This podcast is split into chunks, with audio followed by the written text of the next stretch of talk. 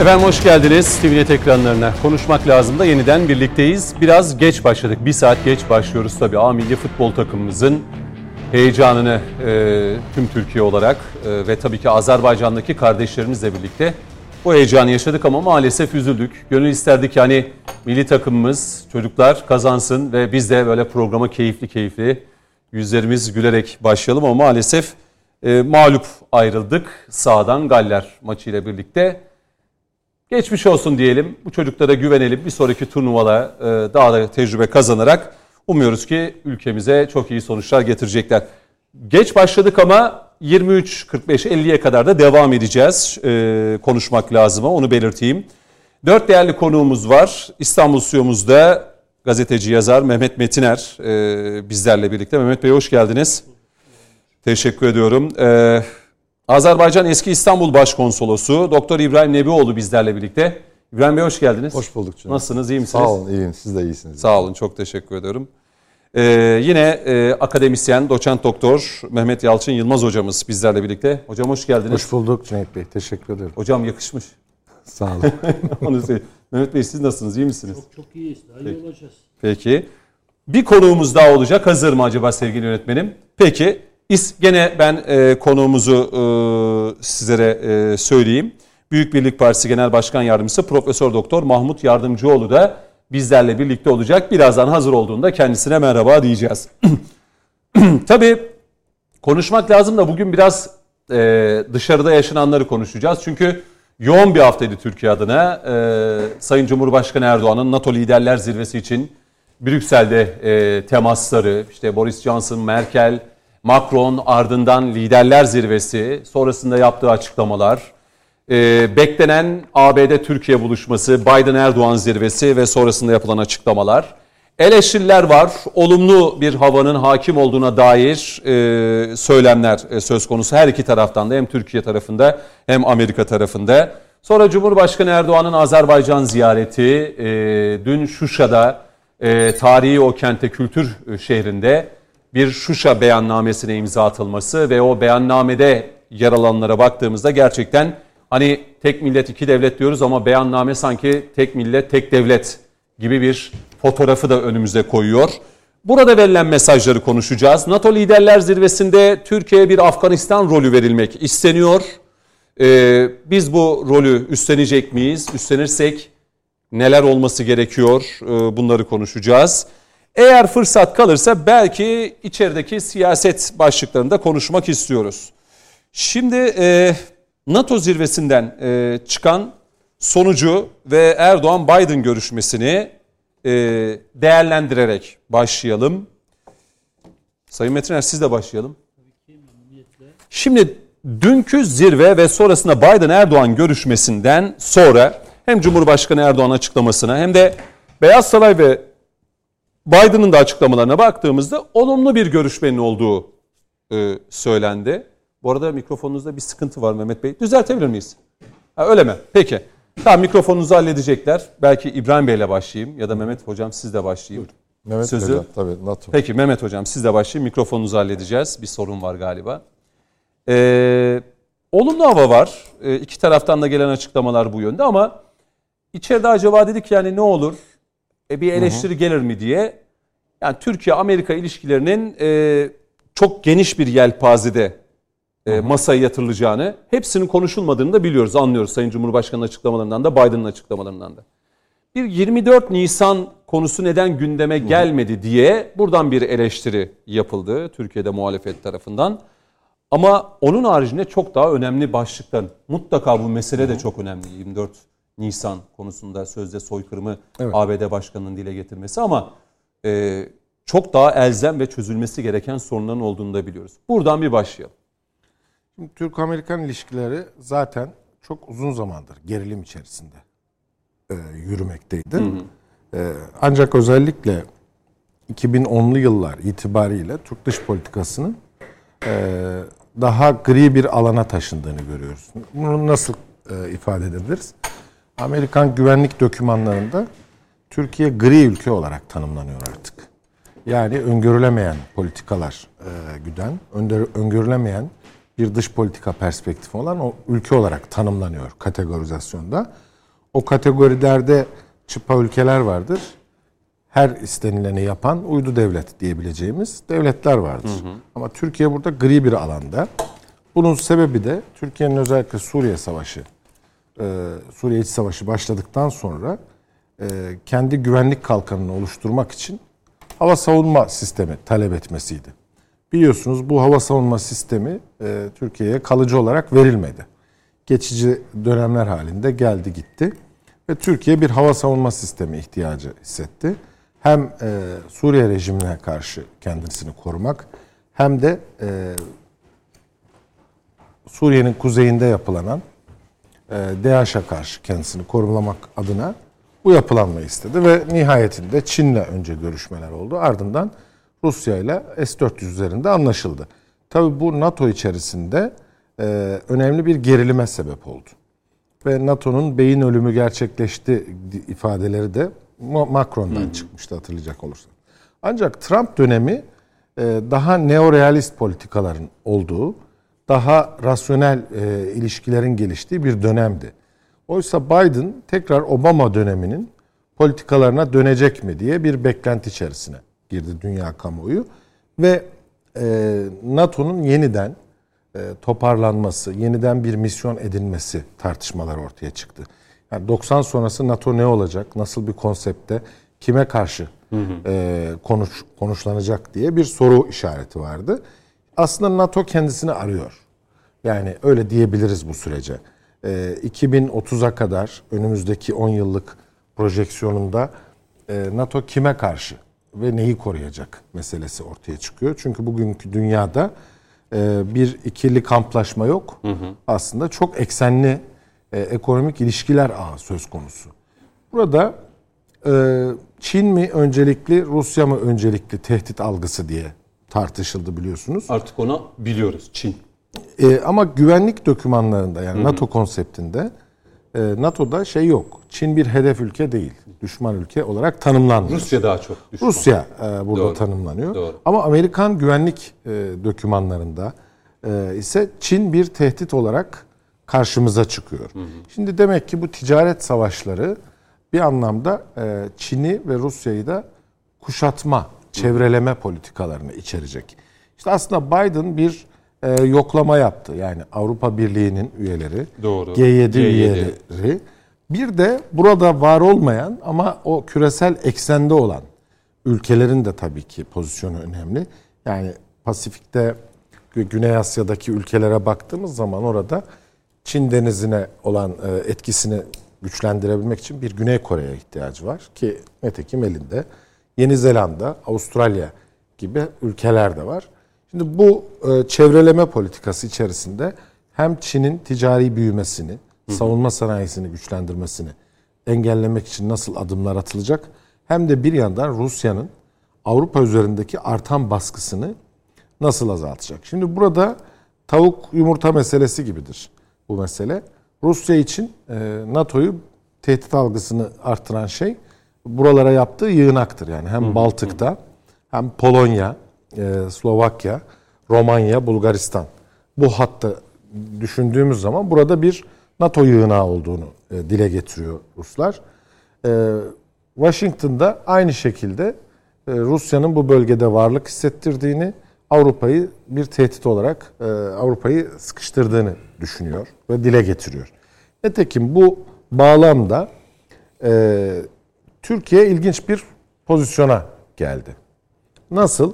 Yani NATO'nun e, Doğu Avrupa kısmında e, önemli bir müttefiki üyesi olarak karşımıza çıkıyor. Ama bir yandan da Rusya ile savunma sanayinde işbirliği yapabiliyor. Hı hı. Şimdi bu Türkiye'nin e, önemini artıran bir şey.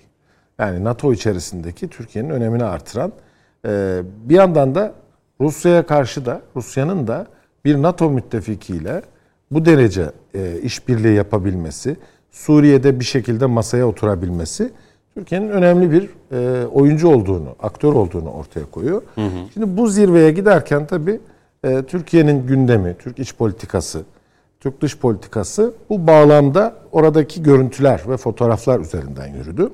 Türkiye'de iki görüş hakim oldu. Birincisi Amerika ile ipler tamamen koptu. Daha doğrusu Amerika bizi e, sildi şeklinde bir slogan atıldı. E, burada ya hep ya hiç mantığıyla adeta kumar oynayan bir e, dış politika perspektifini biz e, muhalefetten daha çok duyduk. Oysa dünya çok kutuplu, çok eksenli ve hem Rusya ile ticaret yapabilirsiniz, işbirliği yapabilirsiniz. Hı hı. Hem de Amerika ile işbirlikleri yapabilirsiniz. Ve güçlü bir NATO üyesi olarak bu coğrafyada e, bölgesel barışa katkı da verebilirsiniz. Bu da mümkün. Türkiye bu anlamda diplomatik olarak e, elinde birçok kozla gitti bu toplantıya. E, hem Libya hem Karabağ hem de Ukrayna ile olan ilişkileri ve Balkanlardaki varlığıyla da Türkiye toplantıda bence çok kritik bir noktadaydı. Bu toplantıdan sonra NATO nasıl bir misyon edinecek? Hep beraber göreceğiz Tabii ama... NATO hep derken NATO demek Amerika demek bir yandan. Evet. Yani bunun altını ee, çizelim. Zaten bu konsepte şöyle bir durum var Cüneyt Bey toparlayayım. Hı hı. Yani Rusya'nın AB üzerindeki baskısı e, biraz şişirilen bir şey aslında. Bunu Amerika istiyor yani. Hı. Rusya burayı baskılasın ben de varlık göstereyim Göstereyim. diyor. Yani Rusya Kafkasya'ya baskılasın ben varlık göstereyim. Hı hı. İşte Ukrayna'yı sıkıştırsın ben varlık göstereyim istiyor ister istemez. Ama bir yandan da AB üyeleriyle Rusya arasında e, önemli anlaşmalar var yani. Nord Stream e, tabii, tabii, Kuzey Yakım tabii. projesi çok önemli. E, dolayısıyla AB ülkelerinin de burada Rusya'ya karşı bakışı delen, hmm. kendi çıkarlarına e, göre aslında e, pozisyon alan durumları var. Bunu hı hı. gerek e, Almanya'da gerek Fransa'da görüyoruz. İşte hı. aslında Türkiye de burada kendi çıkarları doğrultusunda NATO konseptinin gerekse gerekse dışına çıkan, hı hı. gerekirse onu delen ama kendi e, çıkarlarını önceleyen hı. bir ülke pozisyonunda. Bu anlamda e, burada böyle yazılıp çizildiği gibi ahvah edilecek bir durum yok. İçerideki siyaseti tabii Sayın Metinlere soracağım özellikle ama Mehmet Hocam sizin anlattıklarından şunu anlıyorum. ABD hani comeback hı hı. dedi ya hani geri dönüyoruz evet. diye. Şimdi G7 NATO Liderler Zirvesi, daha sonra Avrupa Birliği, ABD, evet. şimdi ABD, Rusya, arada bizde e, bir de Türkiye ABD evet. görüşmesi.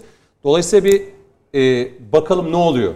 Herkesten bir tepkiyi alıp, alıp Biden aslında biraz da Amerika Putin'e ona, evet, ona göre Putin'e bir, de bir tebligatta bulundu. Yani ha. Benim Anladım. heybemde bu var. Benimle misiniz değil misiniz? Evet. Peki. Putin'e bir e, mesaj vermeye Doğru. çalıştı.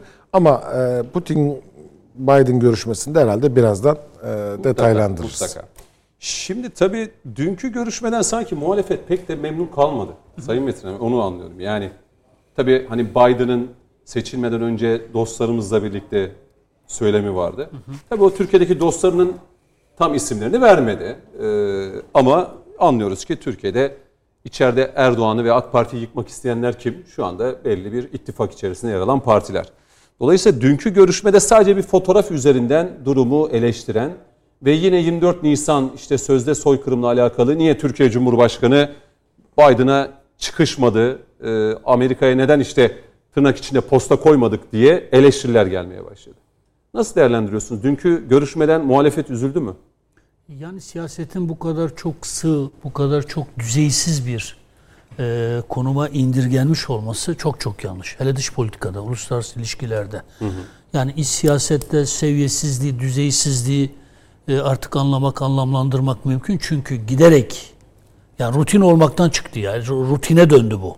Evet. Ama dış politikada, uluslararası ilişkilerde ya hep ya hiç radikalizmine yaslanamazsınız hele büyük ülke olmak iddiasındaysanız, hele rol belirleyen, rol dağıtan bir, istikamet çizmeye çalışan bir ülkeyseniz hı hı. ya hep ya hiç radikalizmine yaslanamazsınız. Hocamızın da dediği gibi.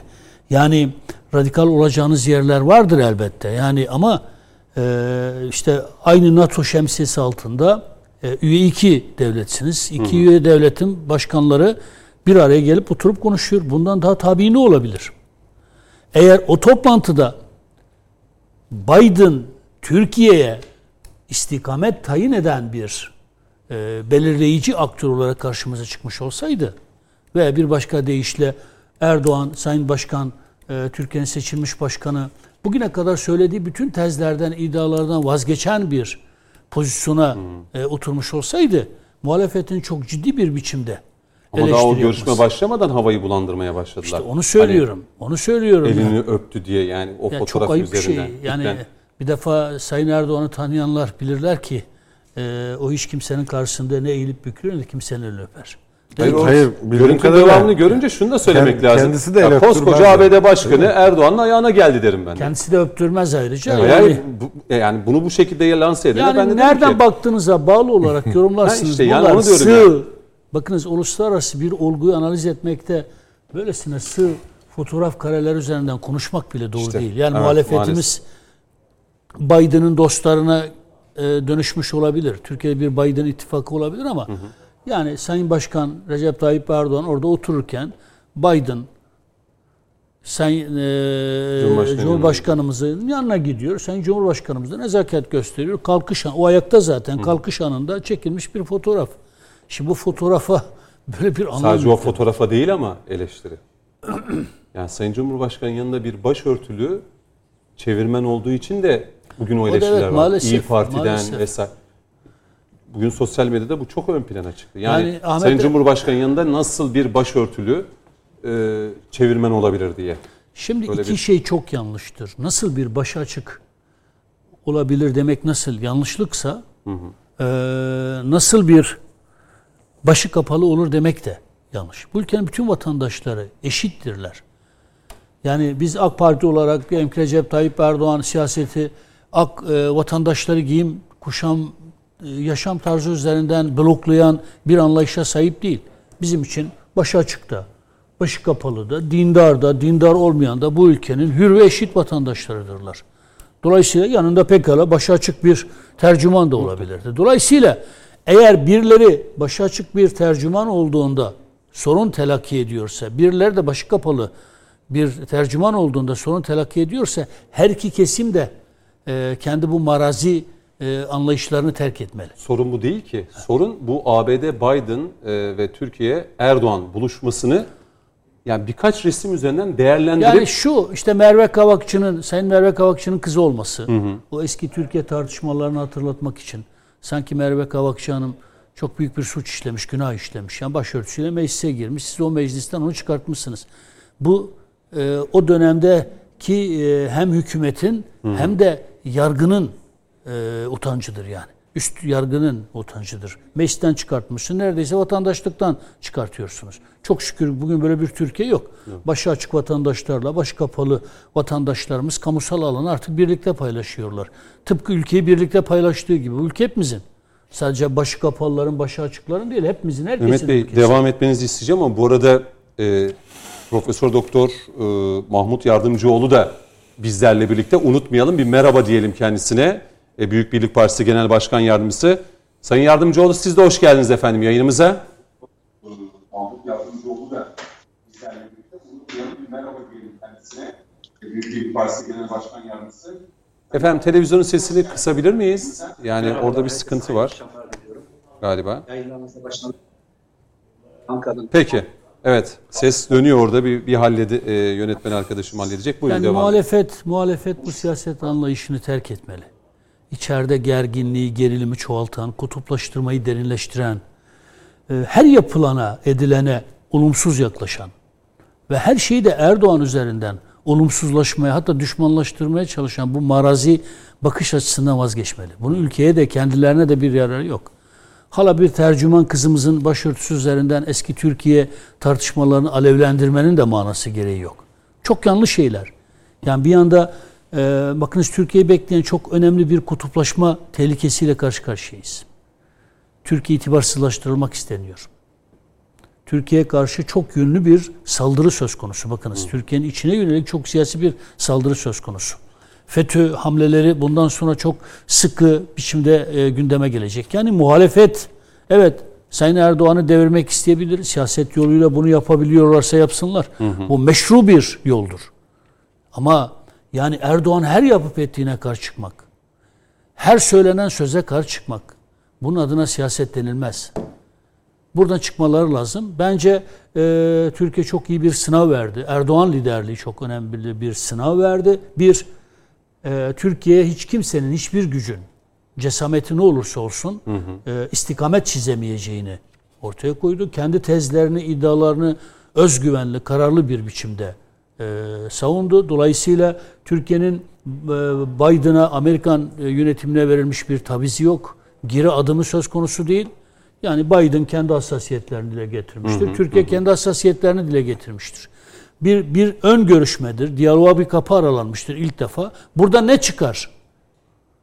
Bana soracak olursanız ben kişisel olarak Biden yönetiminin e, Türkiye'nin seçilmiş başkanına yönelik düşüncesini değiştireceği kanaatinde değilim. E, bundan sonra da Türk-Amerikan ilişkilerinin çok iyi bir biçimde seyredeceği kanaatinde de değilim. Yani Biden önüne iki hedef koymuş durumda. Bir, Suriye'nin kuzeyinde ne pahasına olursa olsun PKK'ya bir devlet kurdurtmak. Hı hı. İki, ne pahasına olursa olsun Erdoğan'ı devirmek. Bunu kendisi... Biden'ın iki hedefi var. Tabii yani Türkiye üzerinden. Türkiye. Şimdi eğer eğer Biden yönetimi e, FETÖ'ye ve PKK olan desteğini kesmezse zaten e, Türkiye-Amerika ilişkilerinde hiçbir şey e, eski düzelemez. düzelemez. Doğru. Bir de şu var yani üç aşağı beş yukarı Türk-Amerikan ilişkilerini okuyan, araştıran herkes şunu bilir. Türk-Amerikan ilişkileri hiçbir zaman muhatarasız olmamıştır. Sorunsuz olmamıştır. Hı hı. Yani bu Sayın Erdoğan'dan kaynaklı değil sadece. Eski dönemlerde de Türk-Amerikan ilişkileri sürekli bir başlar. gerginlik, kuş, Menderes döneminden. Büyük devlet olduğu için Amerika hep Türkiye'den şunu beklemiştir.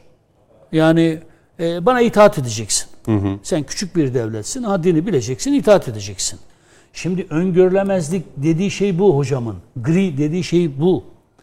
Mesela Alman istihbarat raporlarında da Avrupa başkentlerinin e, Sayın Erdoğan'a yönelik olarak hazırladıkları bütün istihbarat raporlarında da hı hı. hep şu söylenmiştir. Erdoğan'ın özgüveni. Çok büyük bir sorun. Sadece Türkiye için değil. Yani bütün mazlum coğrafyalar adına ortaya koymuş olduğu özgüven e, bu liderlik çok tehlikeli diyor hmm. diyor. Yani Batı için çok tehlikeli bir liderlik. Bir de şu yanılsamadan çıkmamız lazım. Mesela Batı insan hakları, demokrasi falan diyor ya. Biz zannediyor ki, zannediyoruz ki e, Batılı gibi olursak e, Batılılar bizi eleştirmekten vazgeçerler.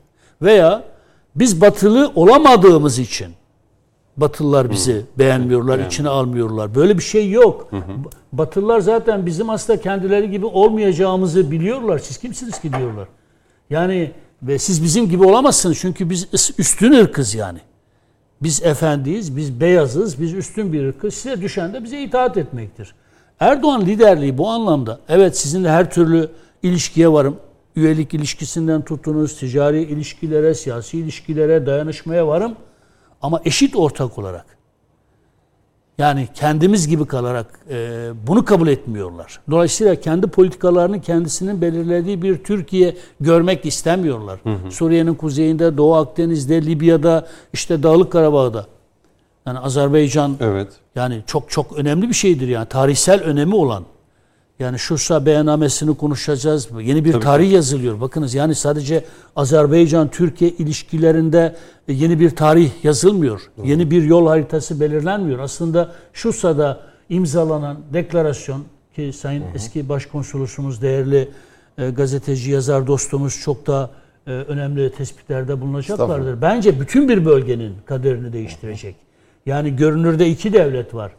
Türkiye, Azerbaycan var ama oradaki Türk Cumhuriyetleri evet. özellikle Zengezor koridorun açılmasından sonra evet. e, çok daha gelişecek. Doğru. doğru. E, Oraya birazdan şey, gireceğiz. Onun doğru. için ben bir NATO zirvesinin e, şu açıdan çok önemli olduğuna inanıyorum. Türkiye'nin artık kendisine istikamet çizilemeyecek bir ülke olduğu hı hı. görülmüştür, anlaşılmıştır, zapta geçmiştir. İki, Erdoğan e, liderliğindeki Türkiye Amerika'ya e, hangi konulardaki rahatsız, duyduğu rahatsızlıkların hepsini iletmiştir. PKK, FETÖ, e, Doğu Akdeniz, S-400 ve Türkiye hiçbir iddiasından, e, tezinden geri adım atmamıştır. Doğru. Biden da e, dinlemiştir. Kendi kanaatleri nedir? Ama sanki e, beyaz bir sayfa açılmış. Bundan sonra Türk-Amerikan ilişkileri sıfır sorunla devam edecekmiş gibi böyle Amerikancı bir bakış açısıyla yorum yapmak da doğru değil. Hı hı. Erkendir bekleyelim görelim. Bundan Peki. sonraki hamleleri hep birlikte analiz ederiz. Şimdi tabii bu hem Biden-Erdoğan görüşmesinde hem de NATO Liderler Zirvesi sonrasında Stoltenberg'in de açıklamalarından Afganistan öne çıktı. Ee, ve açıkçası burada da Afganistan konusunda Türkiye'nin kilit rol oynayacağına vurgu yapıldı. Ee, ve açıkçası e, Türkiye-Amerika ilişkilerinde acaba Afganistan kartını Amerika bilerek mi acaba Türkiye'ye vermek istiyor? Belki yeniden bir o stratejik müttefiklik ruhunu da e, yeniden canlandırmak için. Yani Türkiye-ABD ilişkilerinin e, yeniden bir inşası, güven içerisinde inşası için Afganistan kartı mı önümüze konuluyor? Ee, İbrahim Bey buradan bir başlayalım. Ne Evet. dersiniz? Ben izninizle e, değerli e, konukların söylediklerine sadece e, bir şey eklemek istiyorum. Tamam. Bu da şudur. e, Biz e, tabii e, genel olarak hatta sizin e, sorularınızdan da bu çok bariz bir şekilde ortaya çıkıyor. Türkiye'deki iç siyaset, e, Türkiye'deki e, siyasi partilerin bu son olaylara e, grup toplantılarındaki konuşmaları.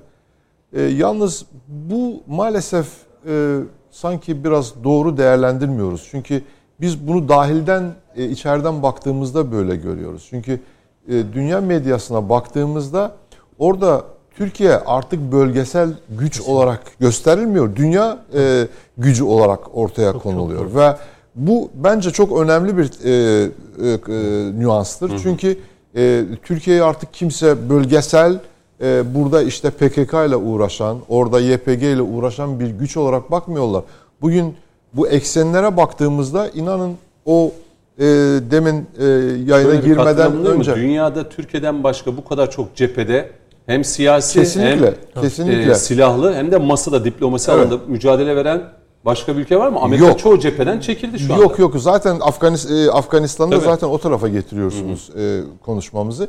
Fakat burada bu şey fotoğraf meselesinde de e, Financial Times dışında o fotoğraf çok da şey olmadı yani bu Reuters'ı AFP paylaştı. Paylaştılar İçeride ama Cumhuriyeti Final- bir evet, günü evet, evet, vesaire evet, muhalif evet. Ama medya. ama ama bunu da ciddiye almıyorlar. Çünkü artık Avrupa artık bu tür şeylere bakmaz. Çünkü daha önemli problemler var, pandemi problemler var.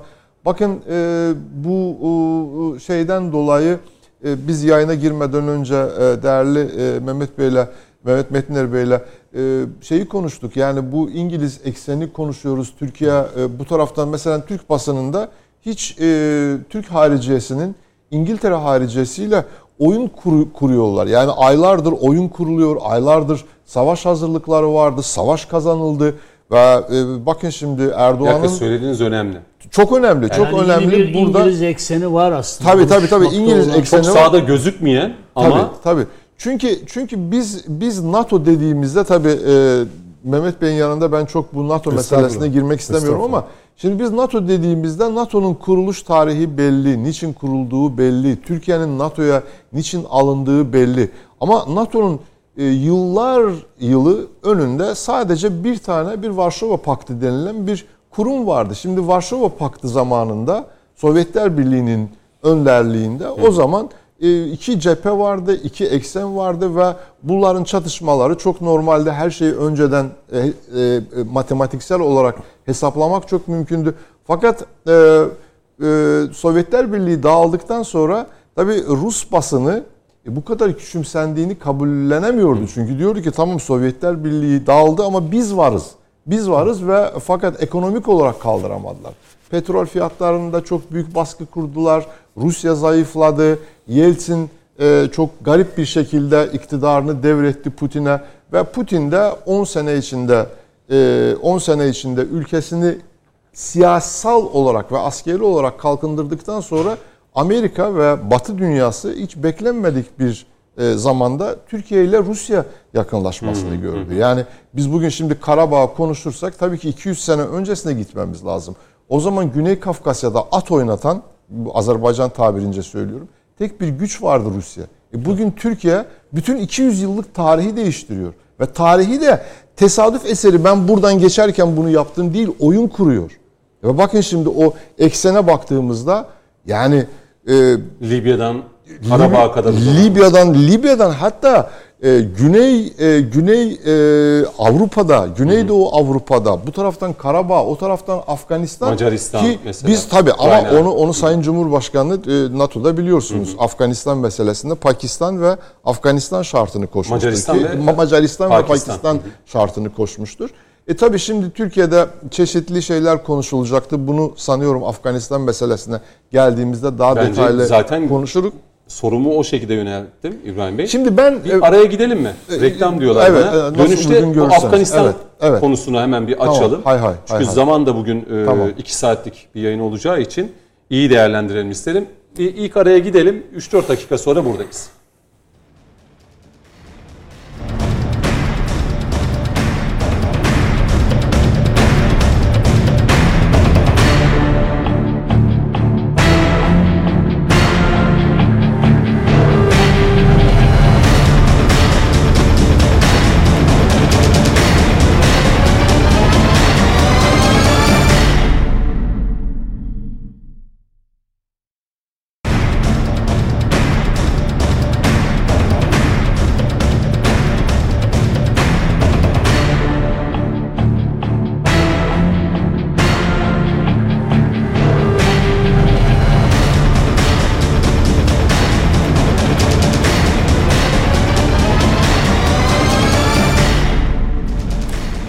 Evet devam ediyoruz. Mehmet Metiner, e, İbrahim Nebioğlu ve Mehmet Yalçın Yılmaz konuklarımız. E, Umarız Profesör Doktor Mahmut Yardımcıoğlu da sağlıklı bir şekilde yayınımıza katılacak. Şimdi Evet kardeşim Türkiye güçlü bir ülke bakınız.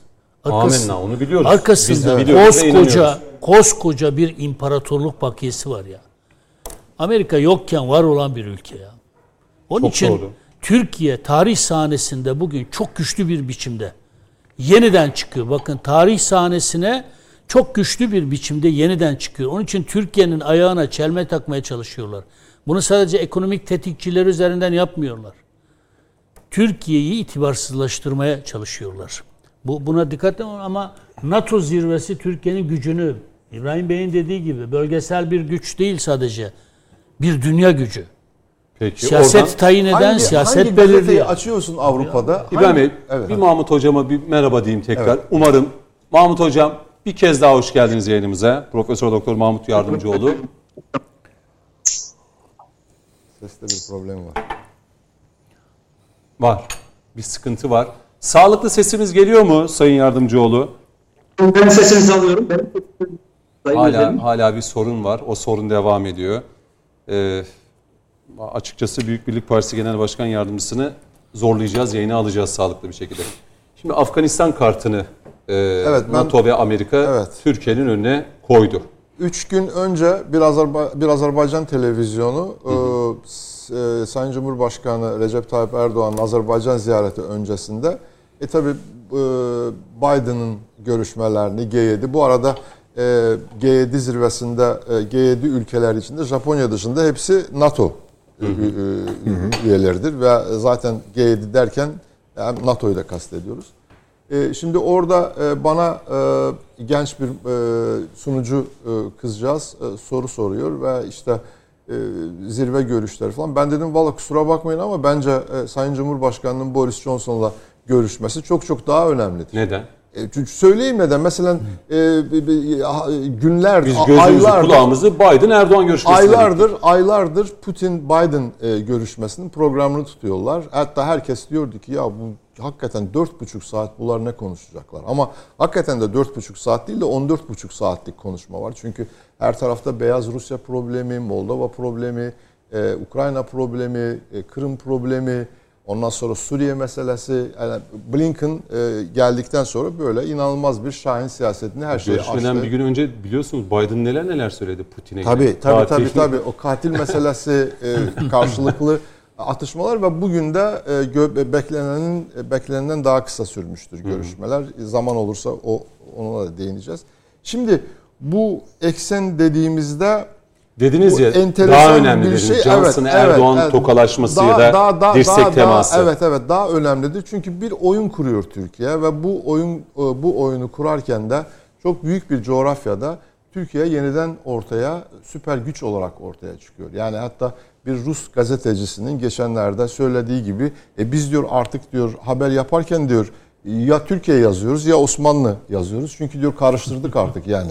Yani Osmanlı'nın o ihtişamından, o gücünden artık yani gücünü hissediyorlar. Çünkü e bakın e 1814-1828 iki tane anlaşmayla Azerbaycan'ın ikiye bölünmesi ve Güney Kafkas'ta Rusya'nın yıllardır e, etkin güç olması, etkin yani o Rusya dışında orada kimse oyun kuramıyor hı hı. ki bu 1828'den bu tarafa geldiğimizde ne büyük savaşlar, Birinci Dünya Savaşı, İkinci Dünya Savaşı, Sovyetler 93 Harbi, Sovyetler Birliği'nin dağılması hep Rusya var ortada.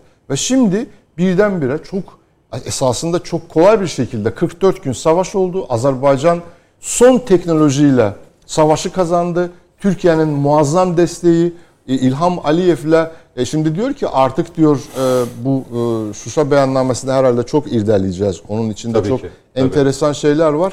Bakın 1921'deki Moskova Anlaşması, Moskova Anlaşması e, Türkiye Büyük Millet Meclisi'nin hükümetiyle e, Rusya Federasyonu arasında Rusya Sovyet, Sovyet Sosyalist Federasyonu arasındaki anlaşmadır. Sovyetler Birliği'nin e, e, Türkiye'nin sınırlarını çiziyor. Tabi Ermenistan'ın ve Taşnakların özellikle baş kaldırışıyla doğu sınırlarımızı Türkiye'nin tanımadıktan sonra da akabinde birkaç ay sonra Ekim ayının 13'ünde 21 21 yılında 21'de evet e, Kars Anlaşması imzalanıyor. Bu sefer yine Türkiye Büyük Millet Meclisi hükümetiyle Gürcistan, üç, e, Gürcistan Azerbaycan ve Ermenistan, Ermenistan arasında hı hı. ve bununla da Türkiye'nin doğu sınırları da tamamlanmış oluyor. Tabii şimdi ondan sonra 25 senelik ömrü var falan var. Çok o detaylara girmeyelim.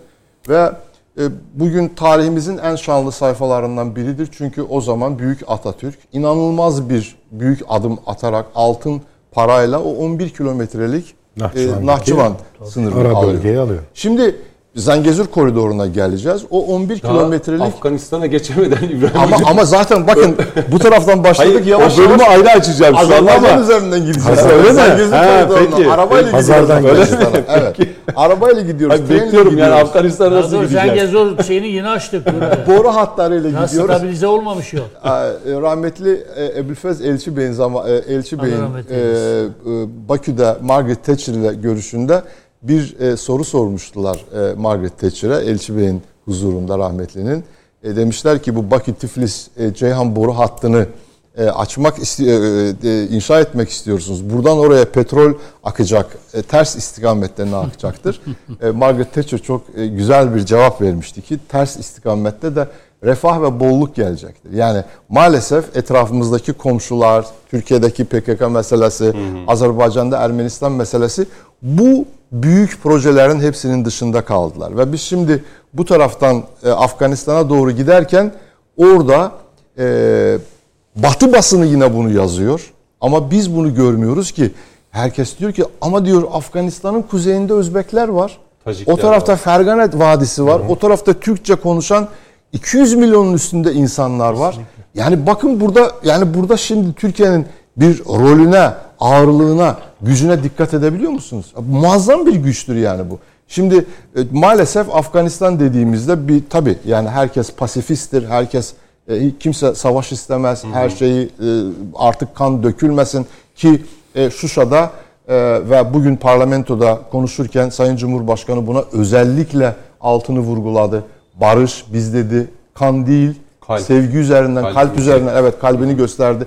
Kalp üzerinden gideceğiz. Biz savaş istemiyoruz ve sonunda da ona has bir tarzda ey Ermenistan değercesine dedi ki bak dedi sana sulh e, senden istiyoruz. Yani Sana da fırsat sunuyoruz. sana da fırsat sunuyoruz. Barış Sen de gel. Ve, ve ve dikkat ederseniz Şuşa'daki konuşmalarında da e, Azerbaycan Cumhurbaşkanı koridor ve askeri anlaşmalar üzerinde konuştu. Ama Sayın Cumhurbaşkanı Recep Tayyip Erdoğan da e, altılı pla- platform üzerinde konuştu. Nedir altılı platform? Bölge ülkelerinin İran, Rusya, Evet. Ermenistan, Gürcistan, Türkiye Evet, ve Azerbaycan. evet. Şimdi Türkiye ile Azerbaycan öyle bir oyun kurdular ki Ermenistan bu yürüttükleri siyaset üzerinden bütün ama istisnasız bütün enerji projelerinin ve e, demiryol projelerinin dışında kaldı. Ve bugün e, ben e, dün özellikle baktım Sovyetler Birliği dağıldıktan sonra Türkiye ve Azerbaycan'ın nüfusu, ahalisi süratle artarken Gürcistan'da, Ermenistan'da, Rusya'da nüfus aşağıya doğru gidiyor. Bu gücü onlar görüyorlar. Biz ama burada içeride böyle ufak şeylerle zaman geçiştiriyoruz. Oysa burada içimizden bir büyük bir fırtına şeklinde büyük, büyük bir güç doğmuştur. Bizim şu anda beraber olup bu şeyler. Şimdi bugün istisnasız olarak bütün Rus basınını ben taradım burada. Hepsinde diyor ki artık diyor e, Recep Tayyip Erdoğan'ın yanında İlham Aliyev vardır ve bunlar bu e, coğrafyadaki bütün bu enerji projeleriyle e, şimdi bakın Azerbaycan Hazar'ın gazı artık e, şeye gidiyor. Avrupa'ya göbeğine gidiyor. gidiyor.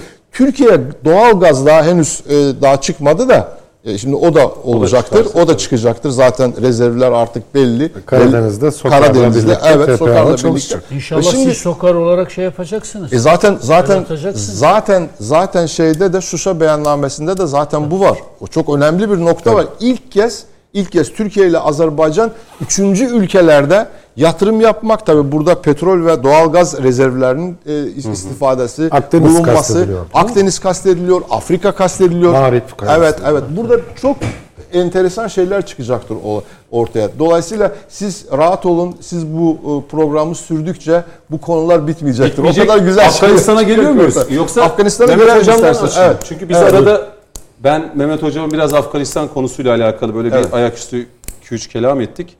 Oradan açılışı yapayım. Belki Sayın Metiner ardından Afganistan. Tamam. Ya bu önemli çünkü Evet. birçok şey yazılıp çiziliyor. Yani Afganistan üzerinden Türkiye'yi Rus ve Çin'in etkisinden e, koparıp Amerika tekrar kendi tarafına Böyle bir çekebilmek. senaryo var. Evet. Ama Türkiye bu oyuna gelmeyecek Bu kadar yazılıyor. akıllı Ya da Türkiye'nin şu an birçok cephede hem diplomatik hem sahada mücadele eden bir ülke olduğunu az önce söyledik.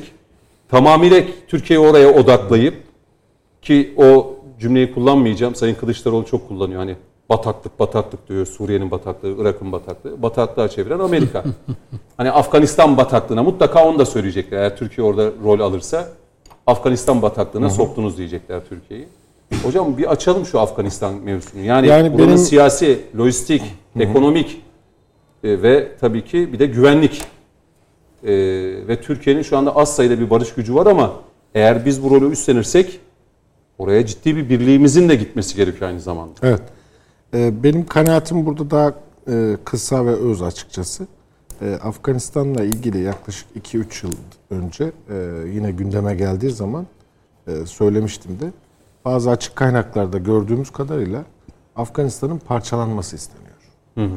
Ee, yani Afganistan 2-3 parçaya bölünürse eğer e, burada küçük devletçikler e, oluşturulursa bölgede hem o Çin'i hem Rusya'yı kuşatma hamlesi olarak bir adım olarak görünüyor bu.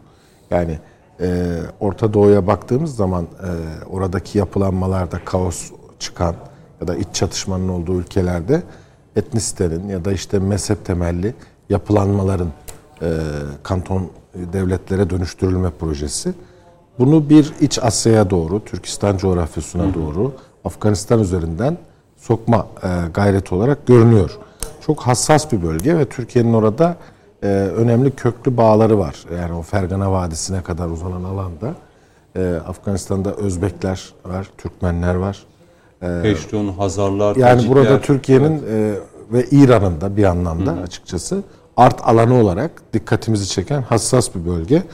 Yani buraların e, batı, batı tarafından böyle demokrasinin götürülmesi falan filan gibi e, açıkçası palavralarla e, sosyolojik dönüşümünün gerçekleşmesi mümkün değil. Yani buranın kendine has bir tarihi akışı var. O kendine has e, mecrada yolunu bulacak bu coğrafyalar. Ama orada tabii e, El-Kaide'nin e, yapılanma süreci, buraya verilen destekler Batı tarafından bunlar bilinen hikayeler. E, ta Sovyetlerle mücadelesine kadar o Afganistan'ın. Amerika bölgede e, bu tip yapıları destekliyor. E, daha basit tabirle Selefi hareketleri destekliyor. Ve bu Selefi hareketleri gerek Türkistan coğrafyasında, gerek Gürcistan'da, gerek e, şeyde e, Rusya içlerinde yaymaya çalışıyordu. Nitekim Türkiye de bu havzadaydı biliyorsunuz. E, buna karşı önlem alabilen ülkeler oldu. E, kendisini kapatan ülkeler oldu. Buna karşı önlem alamayan ülkeler de oldu. Ama neticede e, Taliban hareketi orada son derece sorunlu bir e, alan olarak duruyor. E, ben bu teklifin Türkiye tarafından son derece dikkatli e, ve titizlikle e, cevaplanacağını düşünüyorum. Çünkü Türkiye bugüne kadar bölgede e, silah kullanmadı. Doğru. Ve Türk askerinin orada çok büyük bir saygınlığı var. Yani Mezarı Şerif'te de gördüm bu şeyi.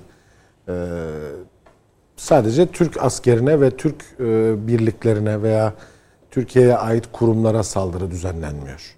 Onun dışında batılı her e, ülkenin askeri veya birimi son derece tehdit altında. Türkler orada rahatlıkla çarşı asker pazara çıkıp yürüyebiliyorlar. Bizim orada okul faaliyetlerimiz var. Malumunuz şimdi Marif Vakfı. Marif. Orada okul faaliyetleri var bölgede. Bunun da yanı, sıra TİKAM'ızın faaliyetleri var. Yani biz birimlerimizle, personellerimizle orada varlık gösteriyoruz. Önemli bir e, nüfuz alanı bizim için. Ama bunun bir çatışmaya dönüşmesi durumuna Türk Dışişleri e, çok dikkatli, titiz bakacaktır bu Kritik meseleye. soru yani Amerika için Taliban tehdidini üstlene, üstlenmeli miyiz? Hayır. Yani e, ona ka- katılmıyorum. E, eğer müttefikliğin e, bütün koşullarını müttefikiniz yerine getiriyorsa riskleri de bölüşürsünüz. Yani bu böyle bir şeydir. Ama e, işte Patriot'la başlayan o kriz aşağıda YPG ile giden süre giden sorunlar devam ederken böyle bir e, şeye Türkiye girmez. Neticede Türkiye uluslararası e, arenada birçok operasyonda yer almıştır. Yani BM bünyesinde. E, Balkanlarda da biliyorsunuz Kosova'da e, Türkiye görev aldı. Afganistan'da, Somali'de Türkiye, Katar'da çeşitli vesilelerle birlikleri var. E, Dolayısıyla uluslararası dengeli, dengenin içerisinde nasıl bir pozisyon alacağını karar verecek. Yani bir e, şey benzetmesi yapıldı dün bu konuyla ilgili. Kore benzetmesi yapıldı. Yani o günkü Türkiye değil. Zaten geçen hafta da bir yazı çıktı Wall Street Journal'da. E, büyük babanızın, dedenizin Türkiye'si değil. Karşınızdaki dedelerinizin Türkiye'si değil. Yani o Türkçe'de şu anlama geliyor. Babanızın çiftliği değil. Ee, öyle tercüme etmeliyiz. Ee, Türkiye eski Türkiye değil. Dolayısıyla bir yere gidecekse kendi ulusal çıkarları ve bölgesel dengeleri hesaba katarak bu riski alır veya almaz. Dolayısıyla Türkiye'nin bölgedeki birçok e, sorunla boğuşurken kendisine yeni bir sorun e, elde ede- edeceğini düşünmüyorum ama e, önemli bir coğrafya ve Türkiye'nin varlığına da ihtiyaç var. Bunu da unutmayalım. Yani Afganistan'da e, bir huzur gelecekse bu ancak Türkiye'nin aklıyla olabilir. Şimdi Libya benzetmesi yapacağım ama Libya'da artık bir yere kadar sıkışmış bir e, şey vardı. Türkiye'nin desteklediği. Türkiye'nin de sağdaki desteği, diplomasi alanında desteğiyle e, o ulusal mutabakat hükümeti nereden nereye geldi? Ve şu Ve anda Türkiye'nin Heh, aklıyla dizayn ediliyor doğru. bu. İşte onu diyorum. Yani Yani, Kaddafi biz, sonrası- biz inşa ediyoruz, yeniden ayağa kaldırıyoruz. Bu mesela Evet. Karabağ ayağa kalktı. Evet. Şuşa bugün yeniden hayata döndü. Libya'da onu görüyoruz. Belki Suriye'de hani kurtarılmış o operasyonlarla, bölgelerle, terörden alınmış bölgelerde yine aynı şeyi görüyoruz. Yani Türkiye ihya ve inşa etmeye başladı. Evet burada Bir tarafta yakıp yıkıp Aynen. ve harabeye dönüştürenler Türkiye böyle ve Afganistan'da da bunu yapabilir. O gücü bunu var Türkiye Türkiye'nin. yapabilir ama Türkiye'nin aklı yapabilir. Yani Türkiye'nin aklını kastediyorum. Şimdi neticede Irak'ın 29. yıl dönümü. Yani Irak işgalinin 29. senesi 92. ve Irak'ta hala üçlü bir yapı var, sacayağı var. Anayas e, hükü- parlamentosu, Cumhurbaşkanı ve Başbakanı farklı yapılarla. Ve o kaotik ortam devam ediyor neticede. Doğru, Irak doğru. huzursuz. İçinde de terör örgütleri var. Evet, Suriye'de 9 sene oldu neredeyse. Hala Batı burada bir anayasa düzeni getirerek bir sistem kurmaya çalışıyor ama geçici de olsa Türkiye'nin Soçi'de Astana'da gayretleriyle Rusya ile bir şekilde e, daha sükunetli bir dönem e, ara dönem yaşattığını söyleyebiliriz. Doğru. Afrin'de hayat var, okul var Reklama yani bugün. gideceğim. Toparlayalım. E, Aynı şekilde Libya'da da yani Türkiye'nin aklıyla bunlar gerçekleşti. Ankara müdahale ettiği zaman, Ankara var olduğu zaman ama Washington'dan bu bölgelere huzur falan gelmiyor. Yani bunu Amerikalıların da anlaması lazım. Zaten o yazı da bunu söylüyor Wall Street Journal'da. Hayır dünya da yavaş yavaş İbrahim Hoca'nın dediği gibi Türkiye ihya ve inşa ediyor. Ayağa kaldırıyor. Mazlum, yıkılmış, harabeye dönmüş. Ee, Çünkü bu bir tarihsel Doğru. birikim. Yani 14. asırda e, Balkanlara çıkan, yani Mora'ya çıkan, 15. asırda oraya Afrika'ya. giden Türkler yani 1. Murat Murat Hüdavendigar'dan biri ihya ve inşa geleneği Doğru. var. Doğru. Yani o o gelenek üzerinden devam ediyor. Onun için Türk Çok askeri gittiği zaman sempatiyle karşılanıyor. Türk askeri yani onların affedersiniz e, kadınlarına e, çocuklarına göz dikmiyor. tabii. Yani bu konuda Doğru. Türk askerinin bir mezhebine- şeyi var. E, Doğru. Bir e, o karakteri var. şefkati, o kalbi, Evet. yüreği Evet. e, Afganistan Bence tarafından da bence. Azerbaycan'da konuşulanlar da zaten bunun üzerine e, Evet. konuşmasını kurmuştu Cumhurbaşkanı. Şimdi ikinci bölüme başlayalım. Hem Afganistan üzerinden de bu Şuşa, beyanname onu da konuşalım. E. Profesör Doktor Mahmut Yardımcıoğlu'na döneceğim. İnşallah sesinizi iyi alacağım. Tekrar merhabalar, hoş geldiniz diyorum. Merhabalar Cüneyt Bey, teşekkür ederim. Çok güzel, çok güzel. Mahmut Hocam Evet, büyük birliğin sesine var, ihtiyacımız var. Evet, Büyük bir birliğe ihtiyacımız var. Büyük birliğin sesine ihtiyacımız var. Sesini esirgeme Evet, bizden biz de hocam. Biz de, biz de bir büyük birliği gerçekleştirmek için burada bulunuyoruz. Bir takım teknik arızalar olsa da bu teknik arızalar bizim için problem olmayacaktır Sayın Metin. peki. Stüdyon içine biraz daha sesi isteyeceğim. Mahmut Bey bir araya gidelim. Dönüşte sizinle başlayacağım. Size e, süre vereceğim. Bu konuştuğumuz konular üzerinde sizin de değerlendirmeniz olacaktır. NATO, Liderler Zirvesi, Erdoğan, Biden, Amerika-Türkiye ilişkileri. Bir, bir 10 dakika süre vereceğim bilginiz olsun. Ara diyelim saat başında buradayız.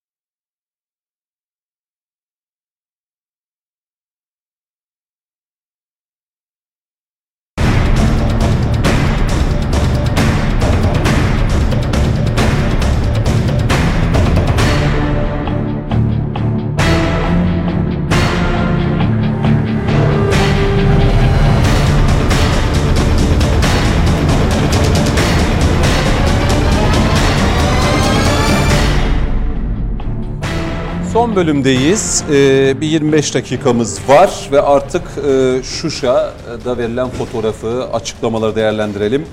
Ee, Sayın Metiner sizden başlayayım. Sonra İbrahim Bey'e döneceğim. Mehmet Hocam ve e, Sayın Yardımcıoğlu'yla bitireceğim. Şu cümle önemliydi Cumhurbaşkanı Erdoğan Şuşa'da.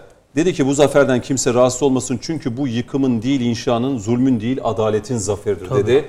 Bahtiyar Vahapzade'nin şiiriyle de bitirdi o Milli Meclis'te yaptığı konuşmayla dün ve bugünden. Yani e, hem Şuşa'da hem de e, Bakü Millet Milli Meclisi'ne verdiği mesajlar aslında dünyaya verdiği mesajlar. Doğru, doğru. Bu çok önemli bakınız yani e, bir dünya liderliği söz konusu.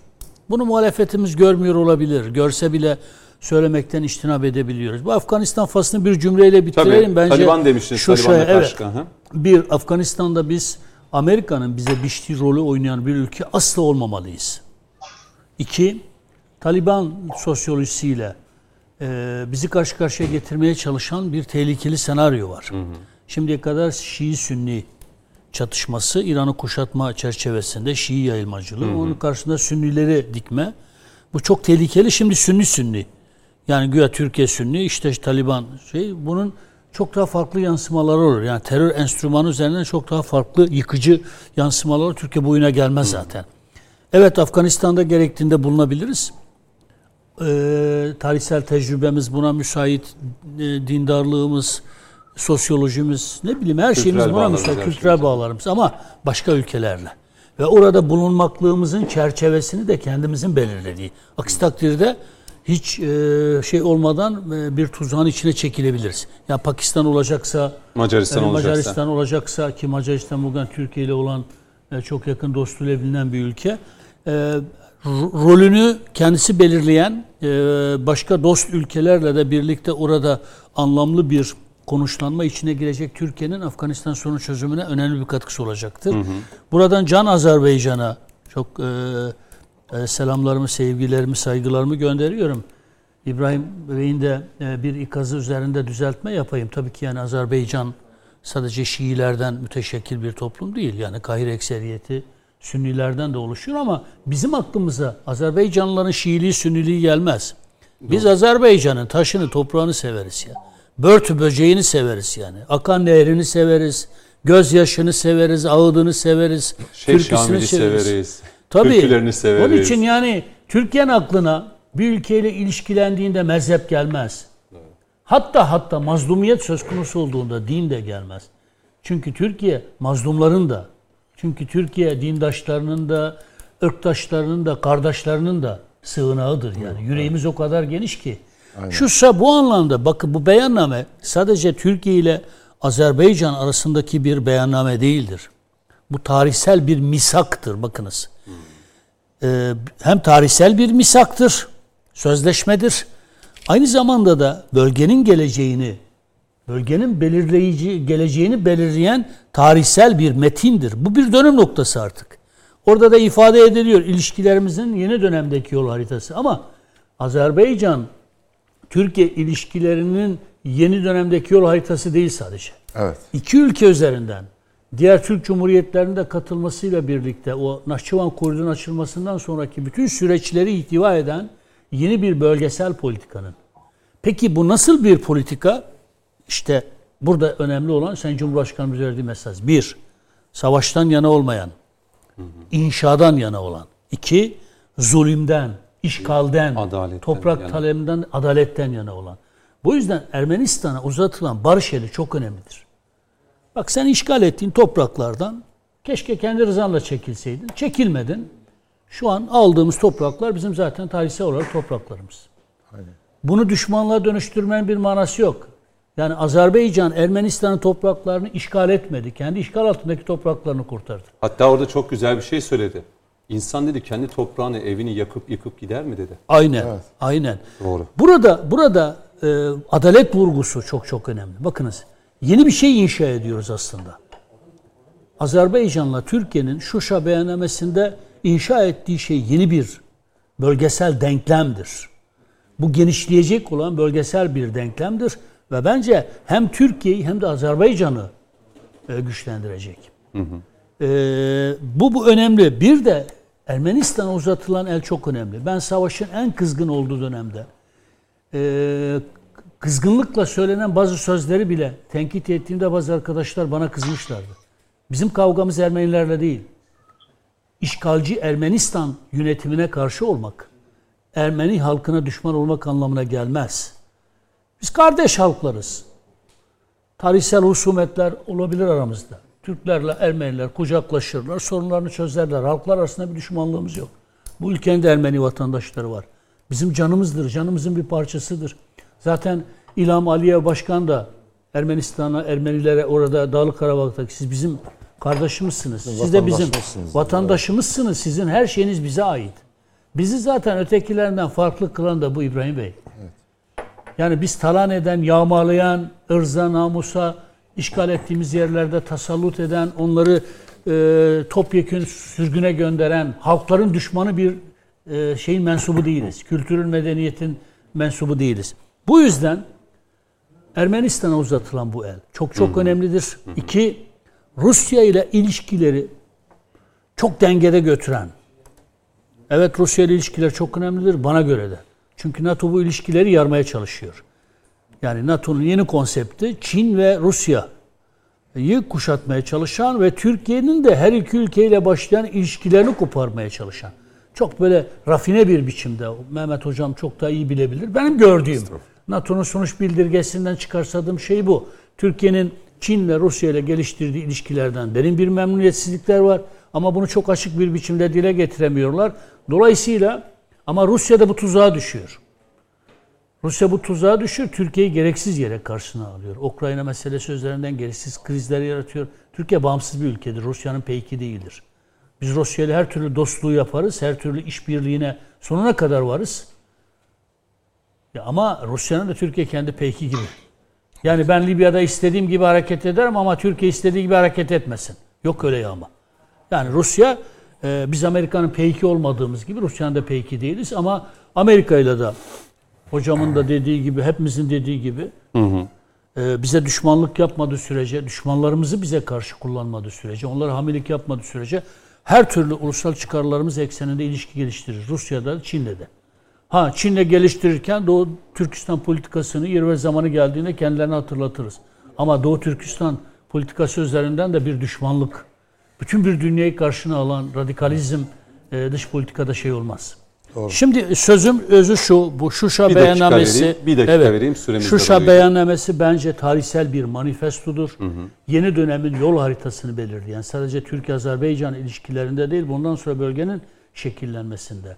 İnşa ve adalet kavramı bence bu bölgesel politikanın ana iki kavramıdır. Ermenistan'a uzatılan e, el çok önemlidir. Hem Azerbaycan tarafından hem Türkiye tarafından. Gel birlikte kazanalım ve birbirimize birlikte kazandıralım. Bize kaybettirmek isteyen dış güçlerin de oyununa gelmeyelim. Umarım Ermenistan bu çağrıyı doğru anlar, doğru anlar. ve evet. kol kola girer. Kendisine de kazandırır, halkına da kazandırır. İbrahim evet. Bey buyurun. Güzel sözleriniz için teşekkür ediyorum bir Azerbaycan olarak. Ama süremiz evet. 15 dakika var. Bir 5-6 dakika veriyorum evet. size. Şimdi e, ben e, Mehmet Bey'in Rusya vurgusundan izninizle e, devam edeyim. Siz de izin verirseniz bir yeni bir başlık Tabii, açalım. Buyurun ne demek estağfurullah. Twitter'ı Twitter hep beraber kullanıyoruz. e, ve e, Türkiye Rusya'nın buz meydanında ince şark halısı dokuyor. Ve ince ince dokuya dokuya inanılmaz bir güzel bir tablo. Güzel bir teşbih. Çok güzel bir teşbih. Rusya'nın buz meydanında Türkiye ince bir şark halısı dokuyor. Harika. İnanılmaz bir şey. ve bunu bu iktidar yaptı ve sadece bir cümleyle İlham Aliyev Azerbaycan Cumhur, Cumhurbaşkanı dedi ki biz dedi Azerbaycan halkı olarak tarih boyu bunu unutmayacağız. İki devlet bir millet. Biz demin burada Ebülfez Elçi Bey'i rahmetle andık. Haydar Aliyev'i de rahmetle anmak istiyorum. İki devlet bir millet diyordu. Ve elimde tuttuğum Sayın Erdoğan'ın tabirince A4 formatında 11 sayfalık bu tarihi senet, diplomatik senet iki devlet bir adı Şuşa beyannamesi olsa da Bu arada bunun şu klimayı ismi- açsalar da terledik yani. Acayip bir şey sıcaklık oluştu. Pardon. Ha, Estağfurullah. Bunun ismi Şuşa beyannamesi olsa da bu iki devlet bir milletin e, kağıt üzerine dökülmüş ve Azerbaycan ve Türkiye hariciyesinin son yıllar içinde kazandığı en büyük uğurlardan birisidir. Dün bir televizyon programında iki değerli paşa da vardı stüdyo konukları içinde. Ben dedim ki bu Azerbaycan diplomasisinin son 20-30 sene içinde ortaya çıkarttığı en önemli senettir derken paşalardan birisi dedi ki aynı şeyi dedi Türkiye haricesiyle alakalı da söyleyebiliriz. İkili ilişkilerde de ve sizin çok güzel üzerine vurgu yaptığınız ki e, her ne kadar iki cumhurbaşkanı e, Şuşa üzerinden yola çıksalar da Karabağ zaferinden yola çıksalar da barış ve sulh çağrımları bütün dünyaya seslendi. Hem parlamentoda hem e, dün Şuşa'da. Şimdi şöyle bir şeyden gelelim. E, Şuşa'nın hemen hemen çok yakınında birkaç yüz kilometre yakınında Türkiye'nin Gence şehrinde diplomatik misyonu vardır. Başkonsolosluğu vardır. Bugün itibariyle Türkiye'nin Azerbaycan'da 3 tane diplomatik misyonu var. Büyükelçilik. Büyükelçilik Bakü'de, Nahçıvan'da ve Gence'de. Şimdi Şuşa'da müjdeledi Sayın Cumhurbaşkanı. Başkonsolosluk. Başkonsolosluk açılacak. Niye açılıyor Şuşa'da?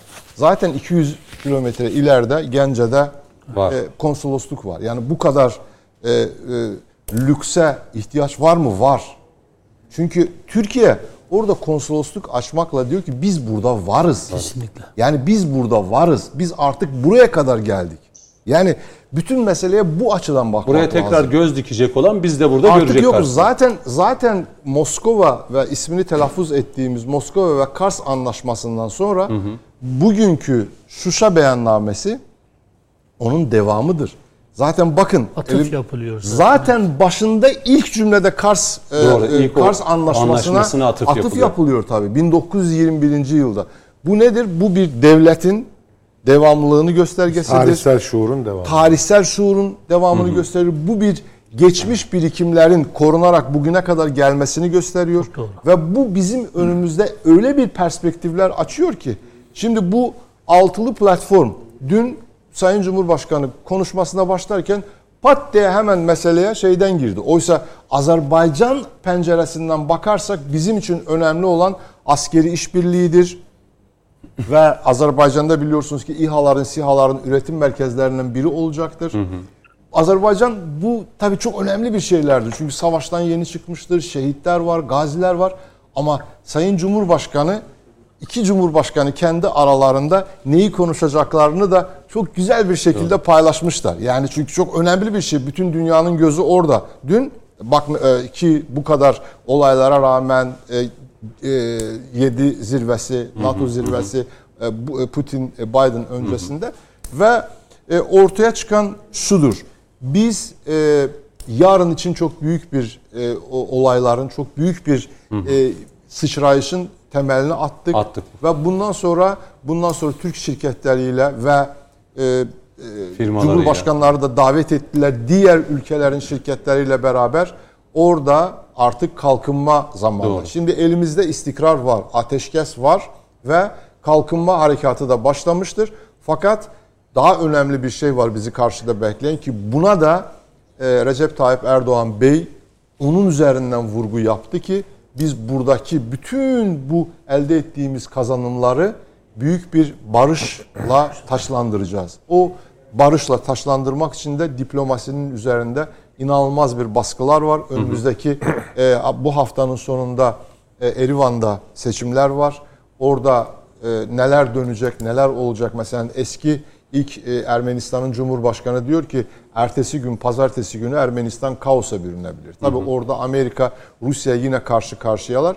Ama artık Azerbaycan diyor ki bize el uzatırsa bu beyannameye göre Peki. Türkiye var ortada. Türkiye'ye el uzanırsa, tecavüz olursa Azerbaycan e, kendi gücüyle ortaya gelecektir ve Azerbaycan modern Azerbaycan ordusunda inanılmaz bir reformların startı da dün telaffuz edildi. Azerbaycan daha küçük, daha çevik, daha hızlı e, sisteme geçecektir. NATO e, sistemine geçecektir ve bütün bunlar Türk hariciyesinin son 10 sene içindeki çok doğru istikametini bir daha ortaya çıkartmış oldu. E, Ben e, demin de başta da söylediğim gibi o içeride söylenilen, dışarıda söyleyen o bazı konspiroloji şeylerin e, zamanla kendi kendinden elendiğini ve unutulduğunu gösteriyorum. Ortada kalanlar bu olacaktır. Eğer bugün 20. yüzyılın tarihinde tarihinde Kars Anlaşması Azerbaycan için çok çok büyük bir öneme sahipti. Çünkü Kars Anlaşması olmasaydı biz bugün Nahçıvan bizim elimizde olmayacaktı. İlk ve defa anlaşmayla birlikte özerk Evet, bölge özel olarak- özel özel statü evet, Azerbaycan'ın Evet. Azerbaycan'a Ve bağlı Türk- özel ve bölge. Türkiye'nin de Türk dünyasında demin sabahtan beri anlattığımız o Fergana Vadisi'ne kadar uzanan e, bizim yolumuz o o şeyimiz meferimiz de elden çıkmış olacaktı. Peki. E, bununla da izin verirseniz ben e, vefa e, şey e, Şuşa beyannamesini e, artık e, diğer arkadaşlara da Şimdi süremiz da- az bir zaman kaldığı için, kaldı. evet. Yani Mehmet hocama zaman kalır mı kalmaz bilmiyorum. Mehmet hocama söz vereceğim. Yarın ben haber merkezine alacağım özellikle. İnşallah, inşallah. Çünkü e, yönetmenin de az bir zaman kaldı dedi. Sayın Yardımcıoğlu bir 4-5 dakika süremiz var. Buyurun size e, sözü vereyim bu Şuşa beyannamesi Azerbaycan'da e, Kafkaslardan e, bölgeye ve dünyaya verilen mesajları nasıl değerlendiriyorsunuz? Buyurun. Cüneyt Bey teşekkür ederim. 4-5 dakika olsa esasında 4-5 dakikadan dolayı bana negatif ayrımcılık yaptığınızı düşünsem de yine de teşekkür ederim. Var olun. Siz orada kahvenin kokusundan bahsettiniz, dumanından bahsettiniz. Burada bizim canımız çekti ama canımız çekse de biz de milli içeceğimiz çayla Sizi stüdyoya bekliyoruz. Nefsimizi, kendi nefsimizi bir şekilde körledik. Evet ben Azerbaycan ve Afganistan konusunda birkaç kelam edeceğim ama e, az önce e, konuşmacımız İbrahim Nebioğlu Bey'in söylediklerine Azerbaycan noktasından katılmamak mümkün mü? Çok doğru. Mehmet Metiner Bey'in daha önceki turdaki yapmış olduğu konuşmalara atfen birkaç şey aklıma geldi. Bunları da eksik bırakmamak gerektiğini düşünüyorum. Şimdi maalesef ki bizim ülkemizde ki muhalefet e, dün, bugün Cumhurbaşkanımız özellikle dün ve evvelsi gün e, zirvede şöyle bir konuşma yapsaydı Biden'ın gözlerinin içerisine bakaraktan.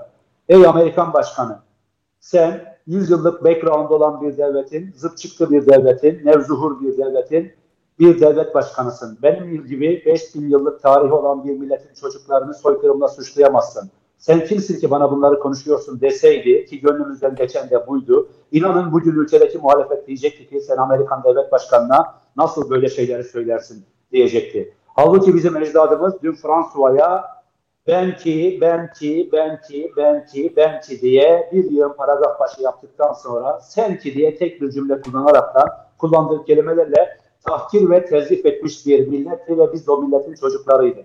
Ama o milletin çocuklarının içerisinden bir Amerikan devlet başkanının kendisini iktidara getireceğine ilişkin ağzına çalmış olduğu bir parmak balla avunan bir muhalefet görmüş olmak inanın bizi kahrediyor. Maalesef ki inanın Tayyip Bey dün az önceki söylediklerimi söylemiş olsaydı bugün bu insanlar çıkar yine bir bahane bulurlardı. Hiç şüpheniz olmasın. Biz bunların söylediklerine asla bakmayacağız ve bildiğimiz doğruları yapmaya, bildiğimiz doğru eylemlerin içerisinde bulunmaya devam edeceğiz. Bir şey daha ekleyeceğim. Biraz önce bir 15-20 dakika kadar önce Sayın Metin'in Metinler'in konuşmasından mülhem söyleyeceğim. Şimdi başörtülü hanım kızımızın yapmış olduğu çevirileri ben dinledim. Evet, yapmış olduğu çeviriler ve orada yapmış olduğu mütercimlik uygulaması gayet güzeldi. İnsanların başının örtüsüne, başının açıklığına, giydiği kot pantolona, giydiği takım elbiseye, giydiği şalvara, giydiği şapkaya bakmak yerine yapmış olduğu davranışa, adamlığına, kalitesine ve kantesine bakmak esaslı. Başı kapalı olsa ne olur adam olmadıktan sonra, başı açık olsa ne olur adam olmadıktan sonra. Esas olan adam olmaktır, insan olabilmektir. Bu kızcağızın yapmış olduğu çeviriyle ilgili bir eleştiri getirmiş olsaydı dinleyecektim. Evet burada bir eksiklik ya da fazlalık var. Burada bir saçmalık var. Burada konuşulmamış bir konuyu farklı anlama gelecek şekilde çevirme durumu söz konusu diyecekti. Ülkede konuşan muhalefete baktığımda bir kimin kızı kimin akrabası olduğunu konuşuyorlar. İki başının örtüsünü konuşuyorlar. Kimin kızı kimin akrabası olduğunu ne yapacaksın kardeşim sen? Başının örtüsünü ya da açıklığını ne yapacaksın sen? İşini adam gibi yapıyor mu yapmıyor mu? Sen buna bakacaksın. Ondan sonra yeri geldiğinde insanlara insan hakları, hümanizma, evrensel değerler gibi kavramlardan hareketle ders vermeye çalışacaksın. Dün de biz bunları yemiyorduk, bugün de yemiyoruz. Bu ülkenin Z kuşağı dediğiniz kuşak da bunları asla yiyebilecek olan bir kuşak değil. Haberiniz olsun. Herhangi bir yerlere sığınmanıza gerek yok. Gelelim Afganistan konusuna ve Azerbaycan konusuna. Biz Bir dakikam var Sayın Yardımcıoğlu. Vallahi Sayın Özdemir ben sizden alacaklıyım. Haberiniz olsun. Bak, Şöyle söyleyeyim. Ben, yok yok. Sayın Sayın Yardımcıoğlu. Ben sizi İstanbul Stüdyosu'na önümüzdeki hafta buyurun Sayın Metiner Aynen, burada. aynen. Ev sahibi Hocam, benim gibi. Birlikte Gelin Rubero 2 inşallah. saat 2 saat 40 dakikaya yakın ki bugün programımız da kısa. Hani bu milli maç nedeniyle 1 saat e, 45 dakika olarak ama reklamlar da girince 1 saat 15 dakika gibi bir süre. E, dolayısıyla Bence aynı ekip gelecek hafta tamam sürdürelim. yapalım. Valla çok da sevinirim. Çok da mutlu olurum. Yani Vallahi e, Tamam başımla beraber. Ne demek? yani Afganistan, Azerbaycan, Şuşa, Türkiye'nin yeniden oyun kurucu olması, bölgesel güçten dünya gücüne dönüşmesi. İnanın bu konuda Büyük Birlik Partisi'nin de görüşlerini ben burada TVNet ekranlarında izleyicilerimize aktarmaktan çok da mutluluk duyarım. Eleştirileriniz siyaseten çok değerli. Ee, şimdi ben böyle bitireyim o zaman programı. Evet, evet, Yani yani. Bitireyim. Çünkü bir dakikada anlatacağınız elbette değerlidir, kıymetlidir ama yarıda kalacak. Ama davetimi kabul ederseniz İstanbul stüdyomuzda sizi önümüzdeki hafta bekliyoruz. Olur mu Sayın Yardımcıoğlu? Allah Allah Allah nasip ederse inşallah önümüzdeki hafta bu saatlerde Peki. stüdyoda olmayı arzu ederim. Rabbim nefes verdiyse ömür verdiyse bütün konuklarımıza ve izleyicilerimize ve sizlere Tamam. teşekkür ediyorum. Ben de teşekkür ediyorum. Sözü aldım. Sizi İstanbul stüdyosunda bekliyorum. Mehmet Hocam size de sözüm haber merkezi Olur, olur. olsun. Ee, bitiriyorum. Yani bitirmek zorundayım. Mehmet Metiner teşekkür ediyorum. Mehmet Ben Yalçın teşekkür Yılmaz ederim. teşekkür ediyorum. İbrahim Bey çok teşekkür ediyorum. Yani Sayın Nebioğlu bugün iyi geldiniz. Ee, yine böyle bir ekip yapalım. İnşallah. Sayın Metre'nin dediği gibi. Hani bu oyuncu, oyun kuran, e, süper güç vesaire. Hani bunları söylediğimiz zaman ya ekran başındakiler diyebilir. Ne diyorsunuz? Sizler ne anlatıyorsunuz? Diyenler çıkabilir ama durum onu gösteriyor. Biz de demiyoruz bunu. Bunu İngiliz'i söylüyor, Rus'u söylüyor, Amerikalısı söylüyor. Efendim bitiriyoruz. Haftaya konuşmak lazımla yeniden birlikte olacağız. Hoşçakalın.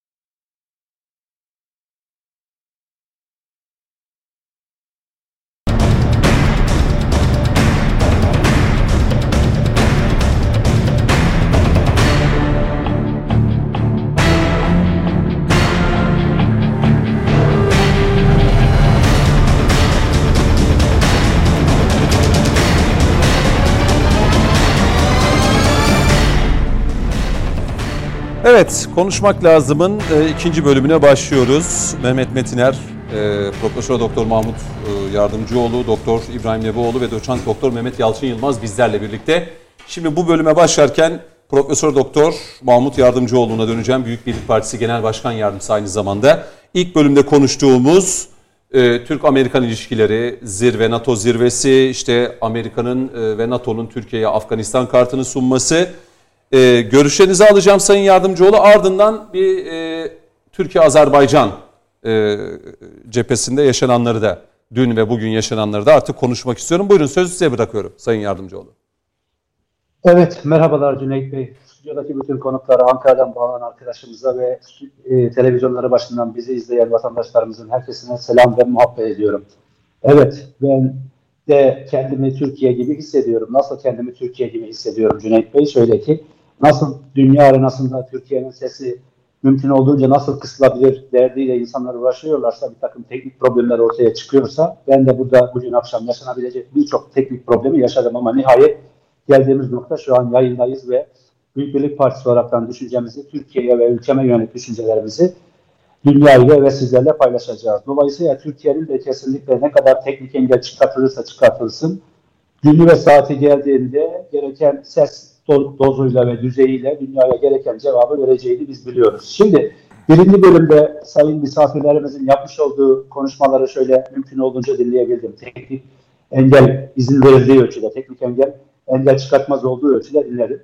Şimdi bugün 2020 yılında yaşıyoruz, 2021 yılında yaşıyoruz. Bugün Türkiye Cumhuriyeti Devleti herhangi bir ülkenin kendisine emir ve talimat verebileceği, bunu böyle yapacaksın, şurada oturacaksın, burada kalkacaksın, bu konulara karışmayacaksın diyebileceği bir ülke olmaktan çıkmıştır. Kendini dün dünyanın efendisi olaraktan görenler ve bugün de hala kendilerinin dünyanın efendisi olduğunu zannedenler artık sükutu hayale uğramaya başlamışlardır ve sükutu hayale uğramaya da devam edeceklerdir. Konuşmanın en başında Sayın Yalçın Yılmaz Bey şöyle bir şeyden bahsetti. Evet, kesinlikle katılıyoruz. Türkiye Birleşik Devletler için bir gri alandaki bir devlettir. Bir gri listedeki devlettir. Biz gri listedeki devlet olmaya devam edeceğiz Amerika Birleşik Devletleri için. Hı hı. Türkiye Cumhuriyeti Devleti'nin varlık sebebi kendi politikaları doğrultusunda hareket etmektir. Türkiye Cumhuriyeti'nin varlık sebebi kendi doğrultusunda hareket edebilmek, kendi coğrafyasının, kendi milletinin çıkarlarını doğru düzgün bir şekilde koruyabilmek ve savunabilmek esasına dayanır. Elbette ki Birleşik Devletler de kendi çıkarlarını ve kendi menfaatlerini korumak için bir takım hamlelere gireceklerdir. Dolayısıyla biz onların herhangi bir şekilde çıkarlarını, onların ülkesinin ve onların ülkesinin insanların bir takım menfaatlerini korumakla yükümlü değiliz. Biz Türkiye Cumhuriyeti Devleti olaraktan ve bu ülkede yaşayan insanlar olaraktan, bu ülkedeki Müslüman Türk milleti olaraktan, Türkiye Cumhuriyeti Devleti olaraktan Birleşik Devletler'in gri listesi içerisinde yer almaktan gayet mutluyuz ve onur duyuyoruz. Bu bir şahsiyet meselesidir, bu bir duruş meselesidir, bu bir onur meselesidir bizim için. Şimdi Amerika Birleşik Devletleri ile Türkiye Cumhuriyeti Devleti arasındaki ipler kopar mı? Hayır, asla kopmaz. Şimdi neden kopmaz? Amerika Birleşik Devletleri'nin bu coğrafyada ciddi anlamda çıkarları söz konusudur. Burada at koşturabilmesi, uğraşabilmesi, rahat hareket edebilmesi, rahat aşkı at koşturabilmesi, her ne kadar biz bundan izin verecek olmasak da, biz bundan mutlu olmadığımızı tavır ve davranışlarımızla her halükarda ve her platformda gösteriyor olsak da bu adamların bu coğrafyada rahat edebilmelerinin tek yolu bizimle iyi geçirmekten geçiyor. Önümüzde ciddi anlamda örnekler var. Ne? S-400 örneği onları rahatsız etmiştir. Kesinlikle bu bir ülkenin bağımsızlık, Türkiye Cumhuriyeti Devleti'nin bağımsızlık mücadelesidir ve başarılı olacaktır. Kuzey Suriye'de yapmış olduğumuz operasyonlar hem Birleşik Devletleri hem Rusya'yı rahatsız etmişti. Hem Birleşik Devletleri hem de Rusya'yı, Putin'in Rusya'sını rahatsız etmeye devam edecektir. Bu da bizim için Türkiye Cumhuriyeti Devleti olaraktan bir onur meselesi ve gurur meselesidir. Azerbaycan'da yaptıklarımız, İHA'larla ve SİHA'larla yapmış olduklarımız ve bizim bir takım oraya vermiş olduğumuz insani anlamdaki destek yine bizim için bir onur meselesidir ve onların bunlardan alması gereken dersler vardır. Mavi Vatan dediğimiz Doğu Akdeniz coğrafyasında deniz suları içerisindeki memleketimizin insanların çıkarlarını savunuyor olmamız elbette ki birilerini rahatsız etmiştir. Rahatsız etmesinden mutluluk duyuyoruz. Neden? Türkiye Cumhuriyeti Devleti dün olduğu gibi bugün emir alan bir ülke olmadığını tüm dünyaya aşikar etmektedir. Libya hakezadır, ürettiğimiz İHA'lar ve SİHA'lar hakezadır. Dolayısıyla tüm dünyanın esasında ciddi anlamda Türkiye Cumhuriyeti Devleti üzerine dikkatlerini çektiği bir dönemden geçmekteyiz. Şimdi bugün bu sürece bakmış olduğumuzda Amerika Birleşik Devletleri'nin bizden rahatsız olmaması gibi bir durumu beklemek esasında aptallık ve saf dillik olur. Amerika Birleşik Devletleri bizden rahatsız olduğunu nasıl beyan ediyor? Diyor ki Türkiye Cumhuriyeti'ndeki halkın %51'inden daha fazla insanın oyuyla iktidara gelmiş olan bir insanı iktidardan indirmekten bahsediyor. Muhalefetin desteklenmesi gerektiğinden bahsediyor. Eğer bu ülkedeki muhalefet ciddi anlamda Türkiye kaygısı gidiyorsa, Türkiye gibi bir endişe taşıyorlarsa, Türkiye deyince gözlerinin içi ışıldıyorsa, Türkiye deyince tüyleri diken diken oluyorsa, Türkiye'nin kişi başına düşen milli gelirinin 10 binler civarında orta gelir tuzağına düşmüş olmasından bir rahatsızlık hissetleri, hissediyorlarsa bunun için bir takım projelerle Cumhur İttifakı'na gelmelidirler ve hükümete gelmelidirler. Siz burayı yanlış yaptınız, lütfen bu yanlış yaptığınızı şöyle düzeltebilirsiniz demelidirler. Ama bugün ülkenin dahilinde iktidara sahip olanlara baktığımızda bir kabadayının yapmış olduğu 3-5 tane videoya sığınır, ondan medet bekler hale gelmiş olduğunu görüyoruz. Bir ülkenin özellikle Türkiye Cumhuriyeti Devleti için söylüyorum. Necip Fazıl Üstad'a atfen söylüyorum. Ey düşmanım sen benim sen benim ifadem ve hızımsın. Gündüz geceye muhtaç. Sen de bana lazımsın diye bir mısrasını hatırladım ansızın. Dolayısıyla bugün ülkedeki soruna baktığımızda Cüneyt Bey, ülkedeki sorun asla bir iktidar sorunu değildir. Kesinlikle ciddi anlamda bir muhalefet sorunu olmaktadır. Ülkedeki muhalefetim diyen insanlara şöyle bir baktığımızda partilere, parti adı altındaki kurumsal yapılara şöyle bir baktığımızda Cüneyt Bey, bu ülkeler maalesef ki ülkenin içerisinde bulunan millete dayanan, halka dayanan, Türkiye Cumhuriyeti'nin içerisinde yaşanan ahaliye dayanan bir hmm. muhalefet gücü yapmamaktadırlar. Bunlar kendi başlarına bu işleri beceremeyeceklerinden. Neden? Ürettikleri bir proje ortada yok. İşsizlikle ilgili bir proje yok. Gayri safi milli hasılanın artışıyla ilgili bir problem görmüyorlar. Kişi başına düşen milli gelirle bir problem görmüyorlar. Dolayısıyla görmüş olsalar da zaten bir takım projeler üretirlerdi. Ne yapıyorlar? Acaba Trump gitse de yerine Biden gelse de Biden geldiğinde bize bir takım destekler çıksa da bir sanayi geldiğinde Ermenistan için Ermenilerle yaşanan geçmiş 100 yıl önce yaşanan bir takım sevimsiz olayları daha farklı bir dille dile getirse de biz bundan keyif alsak da diyen bir muhalefetle karşı karşıyayız. Bir defa ülkenin iktidarının milli olduğu kadar ülkenin muhalefetinin de milli ve yerli olması gerekiyor. Ülkenin teröristinin bile gidip de Amerika'dan medet beklediği bir ülkeden bahsediyoruz. Amerika'ya gidip de ben bir takım baş kaldırmalar yapacağım. Serhaldin dedikleri bir takım çağrışımlar yapmışlardı. Sur olayları öncesinde. Gidip kendilerini Amerika'ya izah eden bize cevaz verin biz Türkiye'de bir takım hamlelere gireceğiz diyen yerli ve milli olmayan, Türkiye Cumhuriyeti'nde yaşayan insanların milli, manevi her türlü değerine taraf olmadıkları gibi karşı olan bir yapıdan bahsediyoruz. Keşke bu ülkedeki muhalefet kendi kendine güvense, ülkenin içerisinde yaşayan insanlardan alacağı oya güvense de Birleşik Devletler Başkanı'nın değişmesinden sonra onun kullandığı birkaç cümleye sığınaraktan ülkede muhalefet yapmayı bıraksa diye bunları düşünüyoruz ve o günleri de görmeyi arzu ediyoruz ve bunları da sadece sözle değil özle bir takım projelerle bu ülkenin insanlığın karşısına getirmesi gerektiğini düşünüyoruz. Ama ortaya baktığımızda, ortaya çıkan tarifeye baktığımızda hı hı. Bütçe görüşmelerinde bile ellerinde terörist resimlerini alaraktan bir takım saçma sapan konuşmalar yapan, Sağlık Bakanlığı bütçesini az bulduğunu söyleyen adamın neden az olduğuna ilişkin eleştiri getirmesi gerekiyorken, ülkedeki eğitim sisteminin daha ileriye gidebilmesi için ülkede verilen diplomaların çok daha nitelikli hale gelebilmesi için bir takım projeleri getirmek yerine Milli Eğitim Bakanlığı bütçesi görüşülüyorken ellerine aldıkları bir takım resimlerle ülkenin insanının değerlerine aykırı davranışlar sergilemeyi tercih etme yolunu seçiyorlar. Dolayısıyla böyle bir bakış açısından elbette ne çıkar? Elbette bu ülkenin Cumhurbaşkanı'nın Birleşik Devletler'in devlet başkanının elini öpüyor tarzında yayını vermiş olan Financial Times'ın resmine sığınmak çıkar. Başka ne çıkmasını bekliyorsunuz? Bu ülkede yaşayan 85 milyon 91 milyon nüfusa sahip olan insandan bir tanesi olarak ve aynı zamanda Büyük Birlik Partisi'nin genel başkan yardımcısı olarak da evet. bu olaya şöyle bir baktığımızda ben geçmiş dönemde kulakları çınlasın, Allah uzun ömürler versin her şeye rağmen şimdikilerle kıyasladığımızda, muhalefetle kıyasladığımızda ciddi insanlar ve kaliteli devlet adamları olduğunu görüyoruz. Örnek veriyorum Ahmet Necdet Sezer ismini burada zikretmekte bir beis görmüyorum. O zamanlar 28 Şubat sürecinde benim çok da hoşlanmadığım bir insandı. Öğrencilik dönemimdi. Almış olduğu kararlar, yapmış olduğu kararlar bir Müslüman Türk çocuğu olaraktan beni hep rahatsız etti.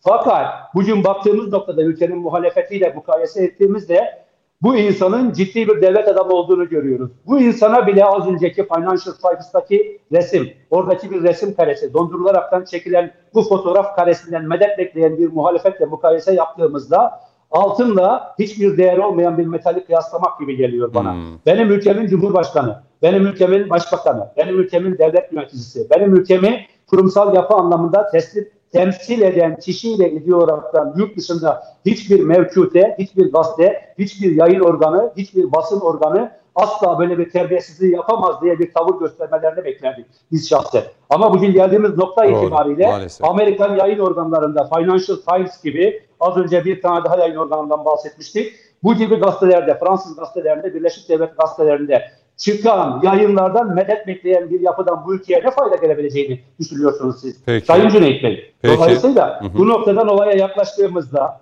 Amerika Birleşik Devletleri'nde çıkan bir yayından bu ülkenin dostları mı, ülkemin devlet başkanını rahatsız edici, tahkir ve tezlif edici bir noktada bir resim karesinden bu ülkeden yaşamaktan, bu ülkenin vatandaşı olmaktan, bu ülkede muhalefet yapmakta olan bir topluluğun, bir kalabalığın tırnak içerisinde bir güruhun mutlu olması bir bu ülkede yaşayan vatandaş olarak, Türkiye Cumhuriyeti vatandaşı olaraktan beni kesinlikle rahatsız etmektedir. Peki. Keşke, Hı hı. keşke, bakın son son cümle, Tabii. aslında bana biraz da pozitif ayrımcılık yapmazsınız Sayın Özdemir. Neden? İki tur konuşulduğu halde ben mecburen e, Yo yo vereceğim. Türk- Vereceğim. Yine süre vereceğim. Sayın Yardımcıoğlu. Lü- Lütfen istirham ediyorum bu bağlamda. Bakın Cumhuriyet Halk Partisi'ne şöyle bir olay anlatmak istiyorum. Ansızın aklıma geldi. Ee, geçtiğimiz yıllarda İsmet Paşa sağken Cumhuriyet Halk Partisi, geçtiğimiz yıllar derken 1940'lı yıllardan bahsediyorum. İsmet Paşa sağken e, Başvekil Menderes Amerika ile ya da Rusya ile bir görüşmelere katılır. Görüşmelere katıldığında CHP'nin içinde, CHP'nin içerisindeki bir takım insanlar derler ki işte Başvekil Menderes'le ilgili bir takım açıklamalar yapalım. Ülke içerisindeki bir takım siyasetle buna bel altı vuralım. Tırnak içerisinde derler. CHP'nin kurucu genel başkanından sonra bugün geldiğimiz nokta itibariyle baktığımızda kurucu genel başkanın Mustafa Kemal Atatürk'ten bahsediyorum. Adının anılmadığı bir yapıya dönüşmüş durumda. Bunu üzülerekten görüyoruz. Atatürk'ten bahsedilmeyen, Atatürk'ten bahsedilmenin bir düşmandan bahsedilirmiş gibi bir hale getirildiği bir Cumhuriyet Halk Partisi'nden bahsediyoruz. Mustafa Kemal Atatürk'ten sonra Cumhuriyet Halk Partisi'nin başına geçmiş, bu ülkede başbakanlık ve reisi cumhurluk yapmış olan yine bu ülkeye emeği geçmiş insanlardan bir tanesi olan İsmet Paşa'yı bugünkü Cumhuriyet Halk Partisi yönetimine örnek göstermek istiyorum. CHP'nin içerisinden bir takım insanlar başvekil Menderes'e bel altı vuralım dediklerinde biz başvekilin elini Amerikalıların ve Rusyalıların karşısında aşağı düşürecek, onları onların karşısında ezik duruma düşürecek bir hamleyi asla yapamayız. Bu görüşmeler bitsin, söyleyeceklerimiz ülkenin içerisine geldiğinde bizzat kendisine söyleriz. Ama bizim şu anda bu konuşmaları yapmak ne Menderes'e, ne Cumhuriyet Halk Partisi'ne, ne Türkiye Cumhuriyeti Devleti'ne bir fayda sağlamaz demiş olan bir CHP Genel Başkanı'ndan bahsediyorum. Mevcut CHP yönetimi PKK'nın partisinin makyajlı hali olmaktan öteye gitmemektedir. Nisan ayında bu bahsettiğimiz Biden isimli Amerikan başkanının Türkiye'nin aleyhinde soykırımla ilgili bir takım cümleler sarf etmiş olmasından dolayı asla ben mevcut Cumhuriyet Halk Partisi'nin genel başkanının ve üst düzey yöneticisinin kınadıklarına dair bir sözü duymadım. Ve onların birlikte hareket ettikleri PKK'nın partisinin şakşaklamalarına, Amerika'yı desteklemelerine destek çıktıklarını gördüm. Ve ne yazık ki orada biz PKK'nın partisiyle ortak değiliz. Biz PKK'nın partisiyle ortaklık yapan, PKK'nın makyajlı hali olan Cumhuriyet Halk Partisi'yle ortağız diyen İyi Partili arkadaşlarımızın da bunlara kesinlikle dikkat etmesi gerektiğini düşünüyorum. Dolayısıyla ülkenin içerisinden geçtiği cendere, ülkenin içerisinden geçtiği hatte daraldıkça ve sıcaklık genişledikçe ve arttıkça bugün başımıza gelen ve bize uygulanmaya çalışılan bir takım hadiselerin çok daha gelişmiş, çok daha e, çok daha ülkenin başına musibet olacak yaklaşımlara ve algılara Peki. düçar olacağımızı düşünüyorum ve bugün günden çok daha fazla miktarda gözümüzü açmamız gerektiğini, ülkenin menfaatlerinin nefislerimizin önüne koyulması gerektiğini, koltuklarımızın önüne koyulması gerektiğini, parti genel başkanlıklarımızın kırmızı plakalı arabaların kesinlikle önüne koyulması gerektiğini düşünüyorum. Eğer bugün, bugün iktidarın, ülkenin dahilinde iktidara sahip olanlar ve ona özellikle muhalefet ettiğini zannedenler bugün bunlara dikkat etmezlerse yarın çok daha kötü şeylere düçar olunacağını Peki. düşünüyorum. Biz iktidarıyla, muhalefetiyle, Büyük Birlik Partisi olarak iktidarıyla ve muhalefetiyle bu ülkede yaşayan 85 milyon insanla birlikte aynı geminin içerisindeyiz. Bu gemi herhangi bir yerinden su aldığında zannetmesin ki geminin sadece bir yeri su alacak zannetmesin. Bu ülkenin insanına, bu ülkenin kültüründen, irfanından, medeniyetinden beslenmiş insanların ancak faydası olabilir. Elin Amerikalısının, elin Birleşik Devletleri'nde mukim olan insanların kendi iç politikasına alet olmak ancak onların sofralarında meze olmaya benzer. Bize ne Birleşik Devletler'den, ne Birleşik Krallık'tan, ne de Birleşik Avrupa'dan herhangi bir fayda yoktu. Bu Peki. insanlar gözlerini açmalı ve yüreklerine bunları nakşetmek durumundadırlar. Bu tur için Sayın Özdemir söyleyeceklerim bundan ibaret. Bir Tamam. Bir, turda bir tur daha bir, bir- bir bölüm daha süre vereceğim çünkü 50 geçe programı bitireceğim. Yani şimdi baktığım Tabii zaman ki- yaklaşık tabii ki Afgan, Afganistan ve Karabağ konusunda da Tabii. bir sonraki Vereceğim, vereceğim. konuşmak Söz vereceğim. Merak etmeyin. Şimdi Sayın e, Mahmut Yardımcıoğlu tam da siyasetin içine de girdi. Yani hem Amerika vesaire. E, haklı eleştirilerini de yaptı. Sayın Metiner buradan sözü size vereceğim. E, yavaş yavaş hani belki Afganistan konusunda da söyleyecekleriniz vardır. Sayın Yardımcıoğlu'nun da eleştirileri vardı. E, ve Azerbaycan Türkiye'nin dün ve bugün vermiş olduğu fotoğrafa da girelim. Çünkü bu Şuşa beyannamesi çok çok önemli. Dedik yani tek millet iki devlet diyoruz ama artık tek millet tek devlet gibi bir e, vücuda da büründü. Yani vücudu da e, vücuda büründü. Bu ete kemiğe büründü. E, yapılan bu karşılıklı anlaşmalarla beraber. Buyurun sözü size bırakıyorum. Teşekkür ediyorum.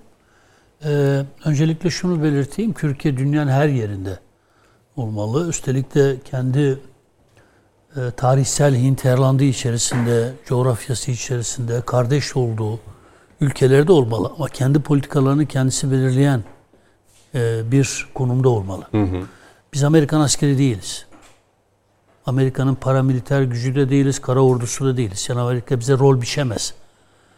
Ben bunu e, e, AK Parti hükümetimizin, Sayın Cumhurbaşkanımızın kabul edebileceğine zinhar ihtimal dahi vermem. ya.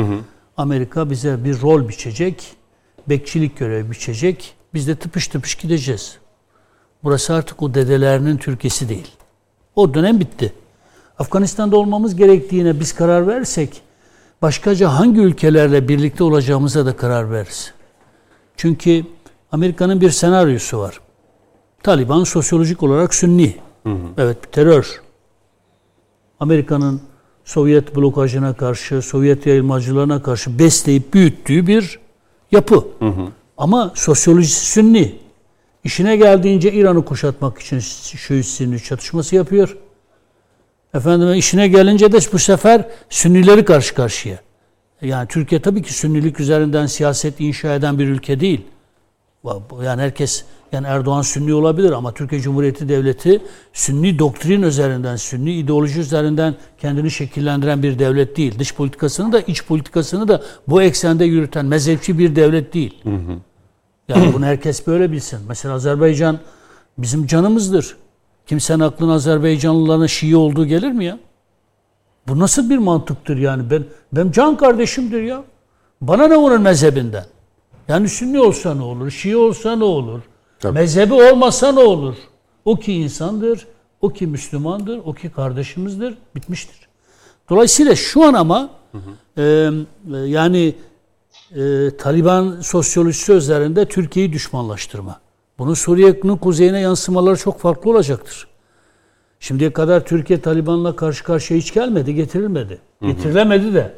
Ama bu Türkiye'nin elinde silah olmamasından, silah kullanmamasından kaynaklanan bir şeydi. Sayın Metin'e araya gireceğim. Kahve kokusu geldi. Çok Reklam arası koku. da gelmiş. Vallahi çok 4 güzel dakika. koku. Hay hay. Devam edin. Hay hay. Bir araya gidelim. 4 dakika sonra buradayız. Çok hızlı bir şekilde ikinci bölümde bu e, konuları konuşmaya devam edeceğiz efendim.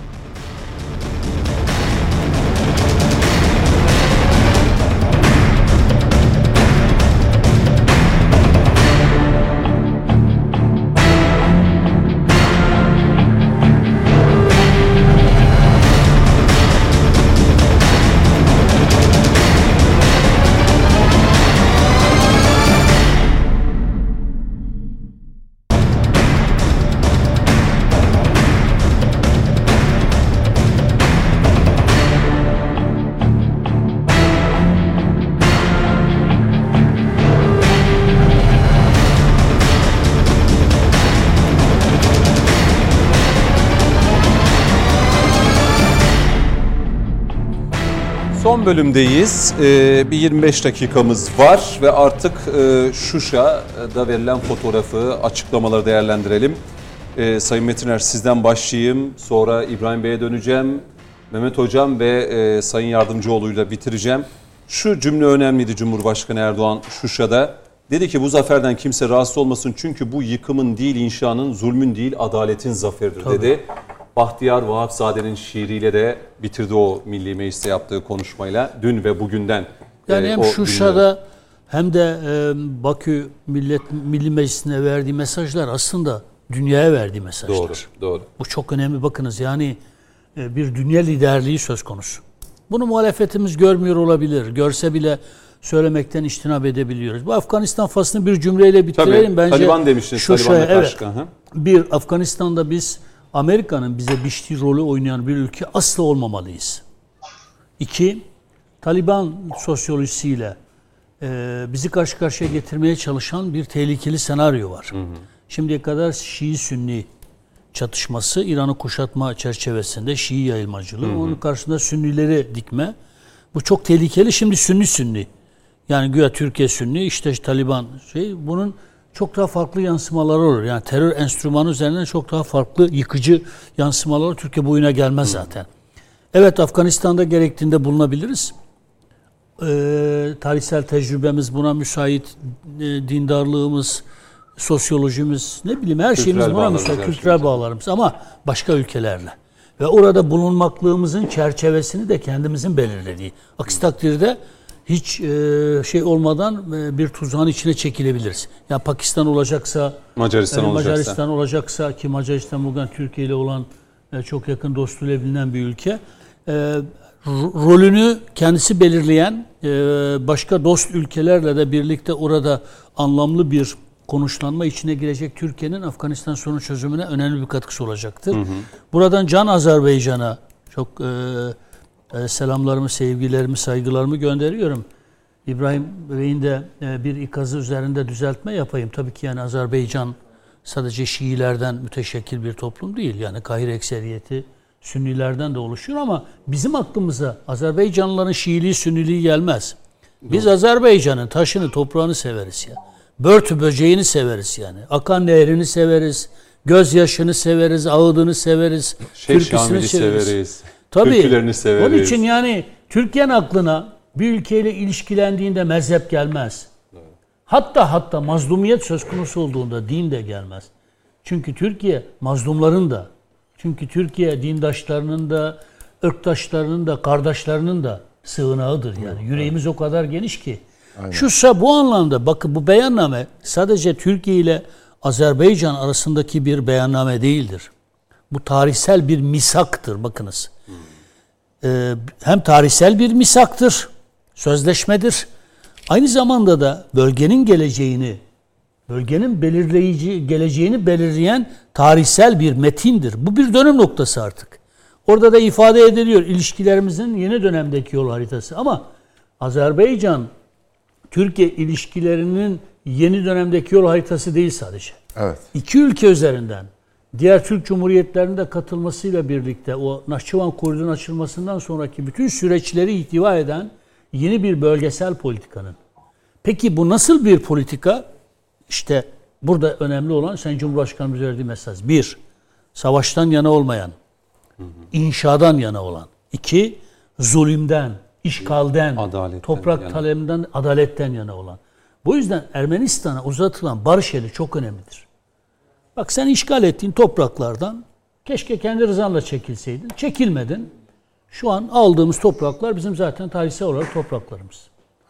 Bunu düşmanlığa dönüştürmenin bir manası yok.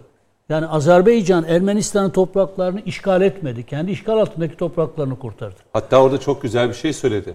İnsan dedi kendi toprağını, evini yakıp yıkıp gider mi dedi. Aynen. Aynen. Doğru. Burada burada e, adalet vurgusu çok çok önemli. Bakınız yeni bir şey inşa ediyoruz aslında. Azerbaycan'la Türkiye'nin Şuşa beyannamesinde inşa ettiği şey yeni bir bölgesel denklemdir. Bu genişleyecek olan bölgesel bir denklemdir ve bence hem Türkiye'yi hem de Azerbaycan'ı e, güçlendirecek. E, bu, bu önemli. Bir de Ermenistan'a uzatılan el çok önemli. Ben savaşın en kızgın olduğu dönemde e, kızgınlıkla söylenen bazı sözleri bile tenkit ettiğimde bazı arkadaşlar bana kızmışlardı. Bizim kavgamız Ermenilerle değil.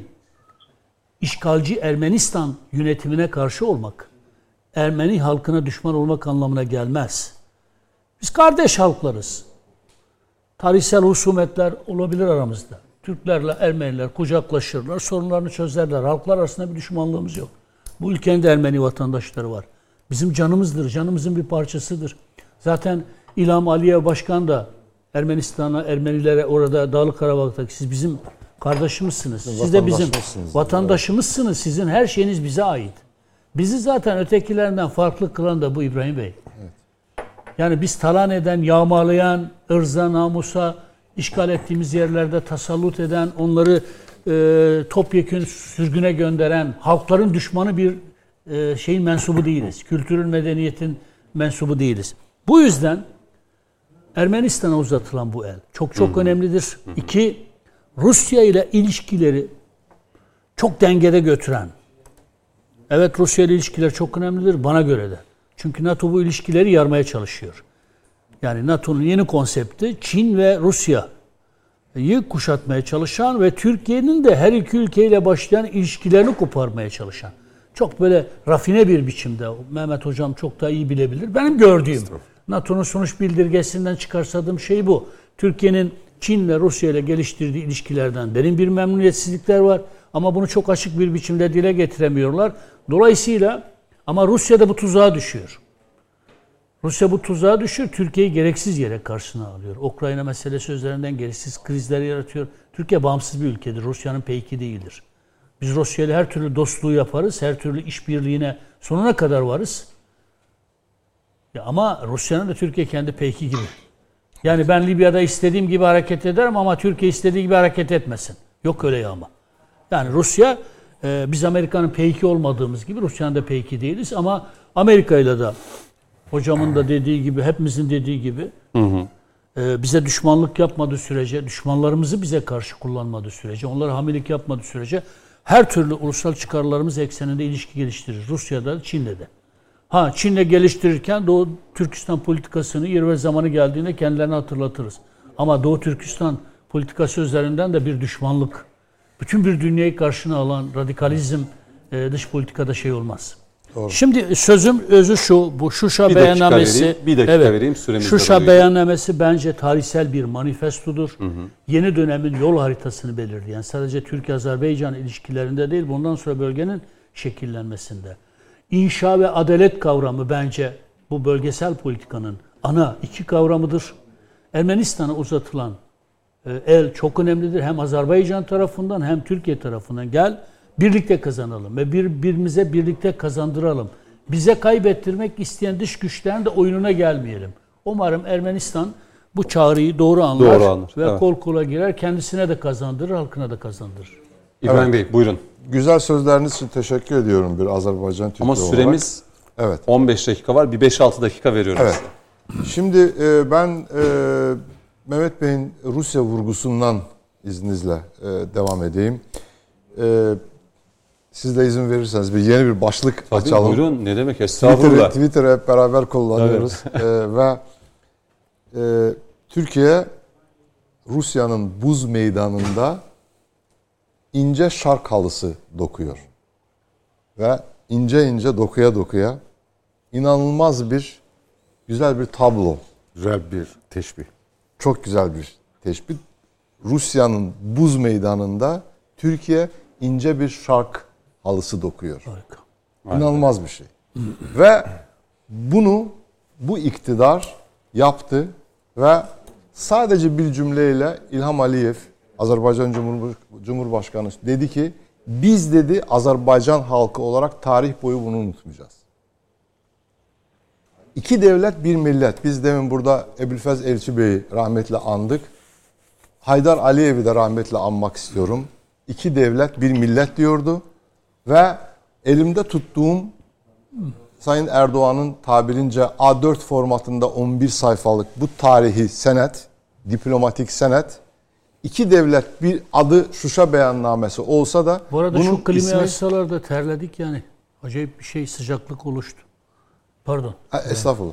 Bunun ismi Şuşa beyannamesi olsa da bu iki devlet bir milletin e, kağıt üzerine dökülmüş ve Azerbaycan ve Türkiye hariciyesinin son yıllar içinde kazandığı en büyük uğurlardan birisidir. Dün bir televizyon programında iki değerli paşa da vardı stüdyo konukları içinde. Ben dedim ki bu Azerbaycan diplomasisinin son 20-30 sene içinde ortaya çıkarttığı en önemli senettir derken paşalardan birisi dedi ki aynı şeyi dedi Türkiye haricesiyle alakalı da söyleyebiliriz. İkili ilişkilerde de ve sizin çok güzel üzerine vurgu yaptığınız ki e, her ne kadar iki cumhurbaşkanı e, Şuşa üzerinden yola çıksalar da Karabağ zaferinden yola çıksalar da barış ve sulh çağrımları bütün dünyaya seslendi.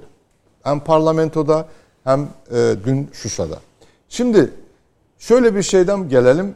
E, Şuşa'nın hemen hemen çok yakınında birkaç yüz kilometre yakınında Türkiye'nin Gence şehrinde diplomatik misyonu vardır. Başkonsolosluğu vardır. Bugün itibariyle Türkiye'nin Azerbaycan'da 3 tane diplomatik misyonu var. Dördüncü olacak. Büyükelçilik Bakü'de, Nahçıvan'da ve Gence'de. Şimdi Şuşa'da müjdeledi Sayın Cumhurbaşkanı. Başkonsolosluk. Başkonsolosluk açılacak. Niye açılıyor Şuşa'da? Zaten 200 kilometre ileride Gence'de Var. e, konsolosluk var. Yani bu kadar e, e, lükse ihtiyaç var mı? Var. Çünkü Türkiye orada konsolosluk açmakla diyor ki biz burada varız. Kesinlikle. Yani biz burada varız. Biz artık buraya kadar geldik. Yani bütün meseleye bu açıdan bakmak Buraya tekrar lazım. göz dikecek olan biz de burada Artık görecek yokuz. karşısında. Zaten zaten Moskova ve ismini telaffuz ettiğimiz Moskova ve Kars anlaşmasından sonra bugünkü Şuşa beyannamesi onun devamıdır. Zaten bakın Atıf elim- yapılıyor zaten. Zaten başında ilk cümlede Kars e, Doğru, e, ilk o Kars anlaşmasına, anlaşmasına atıf yapılıyor. yapılıyor tabii 1921. yılda.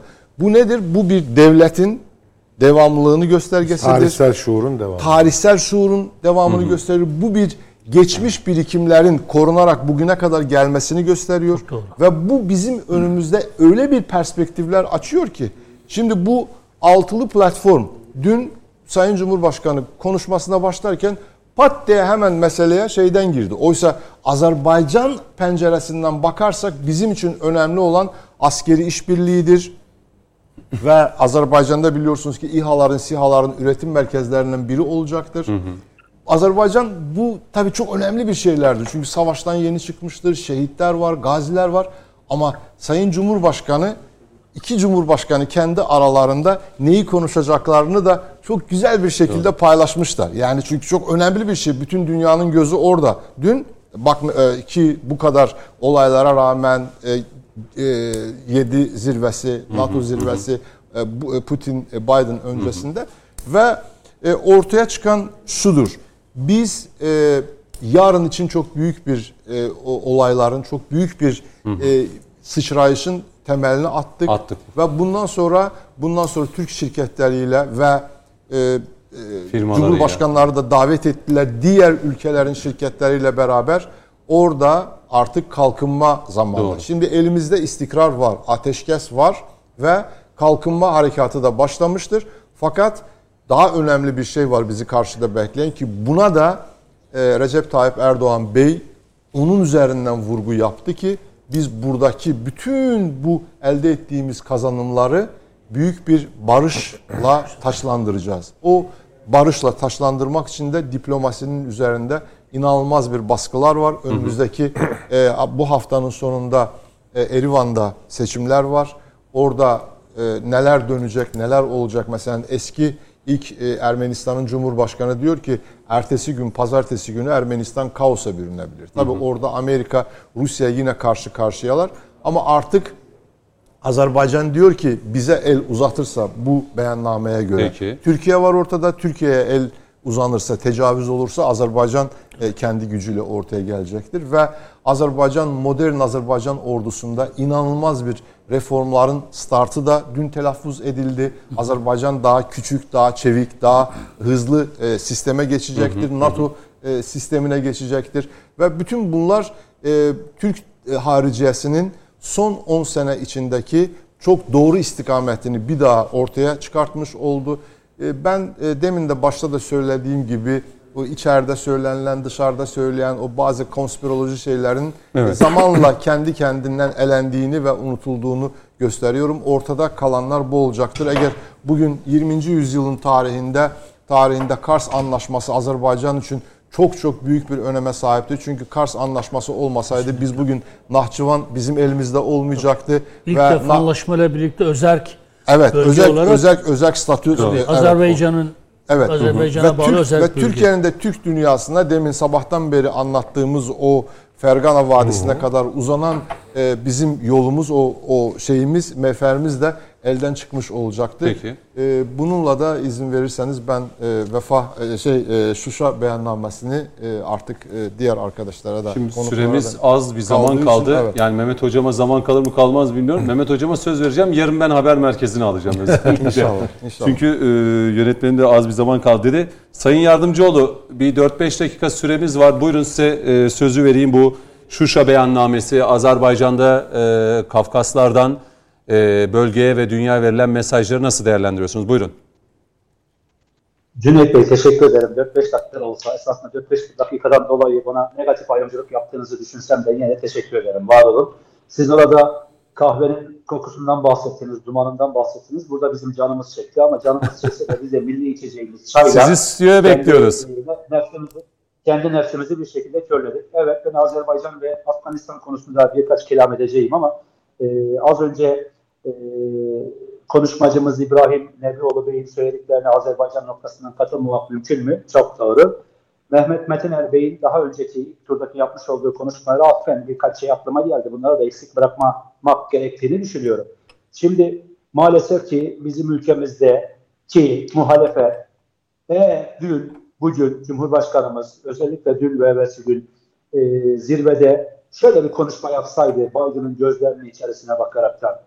Ey Amerikan Başkanı sen 100 yıllık background olan bir devletin, zıp çıktı bir devletin, nevzuhur bir devletin bir devlet başkanısın. Benim gibi 5000 yıllık tarihi olan bir milletin çocuklarını soykırımla suçlayamazsın. Sen kimsin ki bana bunları konuşuyorsun deseydi ki gönlümüzden geçen de buydu. İnanın bugün ülkedeki muhalefet diyecekti ki sen Amerikan devlet başkanına nasıl böyle şeyleri söylersin diyecekti. Halbuki bizim ecdadımız dün Fransuva'ya ben ki, ben ki, ben ki, ben ki, ben ki diye bir yığın paragraf başı yaptıktan sonra sen ki diye tek bir cümle kullanaraktan kullandığı kelimelerle tahkir ve tezif etmiş bir milletti ve biz de o milletin çocuklarıydı. Ama o milletin çocuklarının içerisinden bir Amerikan devlet başkanının kendisini iktidara getireceğine ilişkin ağzına çalmış olduğu bir parmak balla avunan bir muhalefet görmüş olmak inanın bizi kahrediyor. Maalesef ki inanın Tayyip Bey dün az önceki söylediklerimi söylemiş olsaydı bugün bu insanlar çıkar yine bir bahane bulurlardı. Hiç şüpheniz olmasın. Biz bunların söylediklerine asla bakmayacağız ve bildiğimiz doğruları yapmaya, bildiğimiz doğru eylemlerin içerisinde bulunmaya devam edeceğiz. Bir şey daha ekleyeceğim. Biraz önce bir 15-20 dakika kadar önce Sayın Metin'in Metinler'in konuşmasından mülhem söyleyeceğim. Şimdi başörtülü hanım kızımızın yapmış olduğu çevirileri ben dinledim. Evet, yapmış olduğu çeviriler ve orada yapmış olduğu mütercimlik uygulaması gayet güzeldi. İnsanların başının örtüsüne, başının açıklığına, giydiği kot pantolona, giydiği takım elbiseye, giydiği şalvara, giydiği şapkaya bakmak yerine yapmış olduğu davranışa, adamlığına, kalitesine ve kantesine bakmak esaslı. Başı kapalı olsa ne olur adam olmadıktan sonra, başı açık olsa ne olur adam olmadıktan sonra. Esas olan adam olmaktır, insan olabilmektir. Bu kızcağızın yapmış olduğu çeviriyle ilgili bir eleştiri getirmiş olsaydı dinleyecektim. Evet burada bir eksiklik ya da fazlalık var. Burada bir saçmalık var. Burada konuşulmamış bir konuyu farklı anlama gelecek şekilde çevirme durumu söz konusu diyecekti. Ülkede konuşan muhalefete baktığımda bir kimin kızı kimin akrabası olduğunu konuşuyorlar. İki başının örtüsünü konuşuyorlar. Kimin kızı kimin akrabası olduğunu ne yapacaksın kardeşimse? Başının örtüsünü ya da açıklığını ne yapacaksın sen? İşini adam gibi yapıyor mu yapmıyor mu? Sen buna bakacaksın. Ondan sonra yeri geldiğinde insanlara insan hakları, hümanizma, evrensel değerler gibi kavramlardan hareketle ders vermeye çalışacaksın. Dün de biz bunları yemiyorduk, bugün de yemiyoruz. Bu ülkenin Z kuşağı dediğiniz kuşak da bunları asla yiyebilecek olan bir kuşak değil. Haberiniz olsun. Herhangi bir yerlere sığınmanıza gerek yok. Gelelim Afganistan konusuna ve Azerbaycan konusuna. Biz Bir dakikam var Sayın Yardımcıoğlu. Vallahi Sayın Özdemir ben sizden alacaklıyım. Haberiniz olsun. Başka Şöyle söyleyeyim. Ben, yok yok. Sayın Sayın Yardımcıoğlu. Ben sizi İstanbul Stüdyosu'na önümüzdeki hafta buyurun Sayın Metiner Aynen, burada. aynen. Ev sahibi Hocam, benim gibi. Birlikte Gelin Robero 2 inşallah. saat 2 saat 40 dakikaya yakın ki bugün programımız da kısa. Hani bu milli maç nedeniyle 1 saat e, 45 dakika olarak ama reklamlar da girince 1 saat 15 dakika gibi bir süre E, dolayısıyla Bence aynı ekip gelecek hafta tamam sürdürelim. yapalım. Valla çok da sevinirim. Hocam? Çok da mutlu olurum. Yani Vallahi e. Tamam başımla beraber. Ne demek? Yani Afganistan, Azerbaycan, Şuşa, Türkiye'nin yeniden oyun kurucu olması, bölgesel güçten dünya gücüne dönüşmesi. İnanın bu konuda Büyük Birlik Partisi'nin de görüşlerini ben burada TVNet ekranlarında izleyicilerimize aktarmaktan çok da mutluluk duyarım. Eleştirileriniz siyaseten çok değerli. Ee, şimdi ben böyle bitireyim o zaman programı. Evet, evet, Yani yani. Bitireyim. Çünkü bir dakikada anlatacağınız elbette değerlidir, kıymetlidir ama yarıda kalacak. Ama davetimi kabul ederseniz İstanbul stüdyomuzda sizi önümüzdeki hafta bekliyoruz. Olur mu Sayın Yardımcıoğlu? Allah Allah Allah nasip ederse inşallah önümüzdeki hafta bu saatlerde stüdyoda olmayı arzu ederim. Rabbim nefes verdiyse ömür verdiyse bütün konuklarımıza ve izleyicilerimize ve sizlere Tamam. teşekkür ediyorum. Ben de teşekkür ediyorum. Sözü aldım. Sizi İstanbul stüdyosunda bekliyorum. Mehmet Hocam size de sözüm haber merkezi Olur, olsun. Ee, bitiriyorum. Yani bitirmek zorundayım. Mehmet Metiner teşekkür ediyorum. Mehmet Ben Yalçın teşekkür Yılmaz ederim. teşekkür ederim. İbrahim Bey çok teşekkür ediyorum. Yani Sayın Nebioğlu bugün iyi geldiniz. Ee, yine böyle bir ekip yapalım.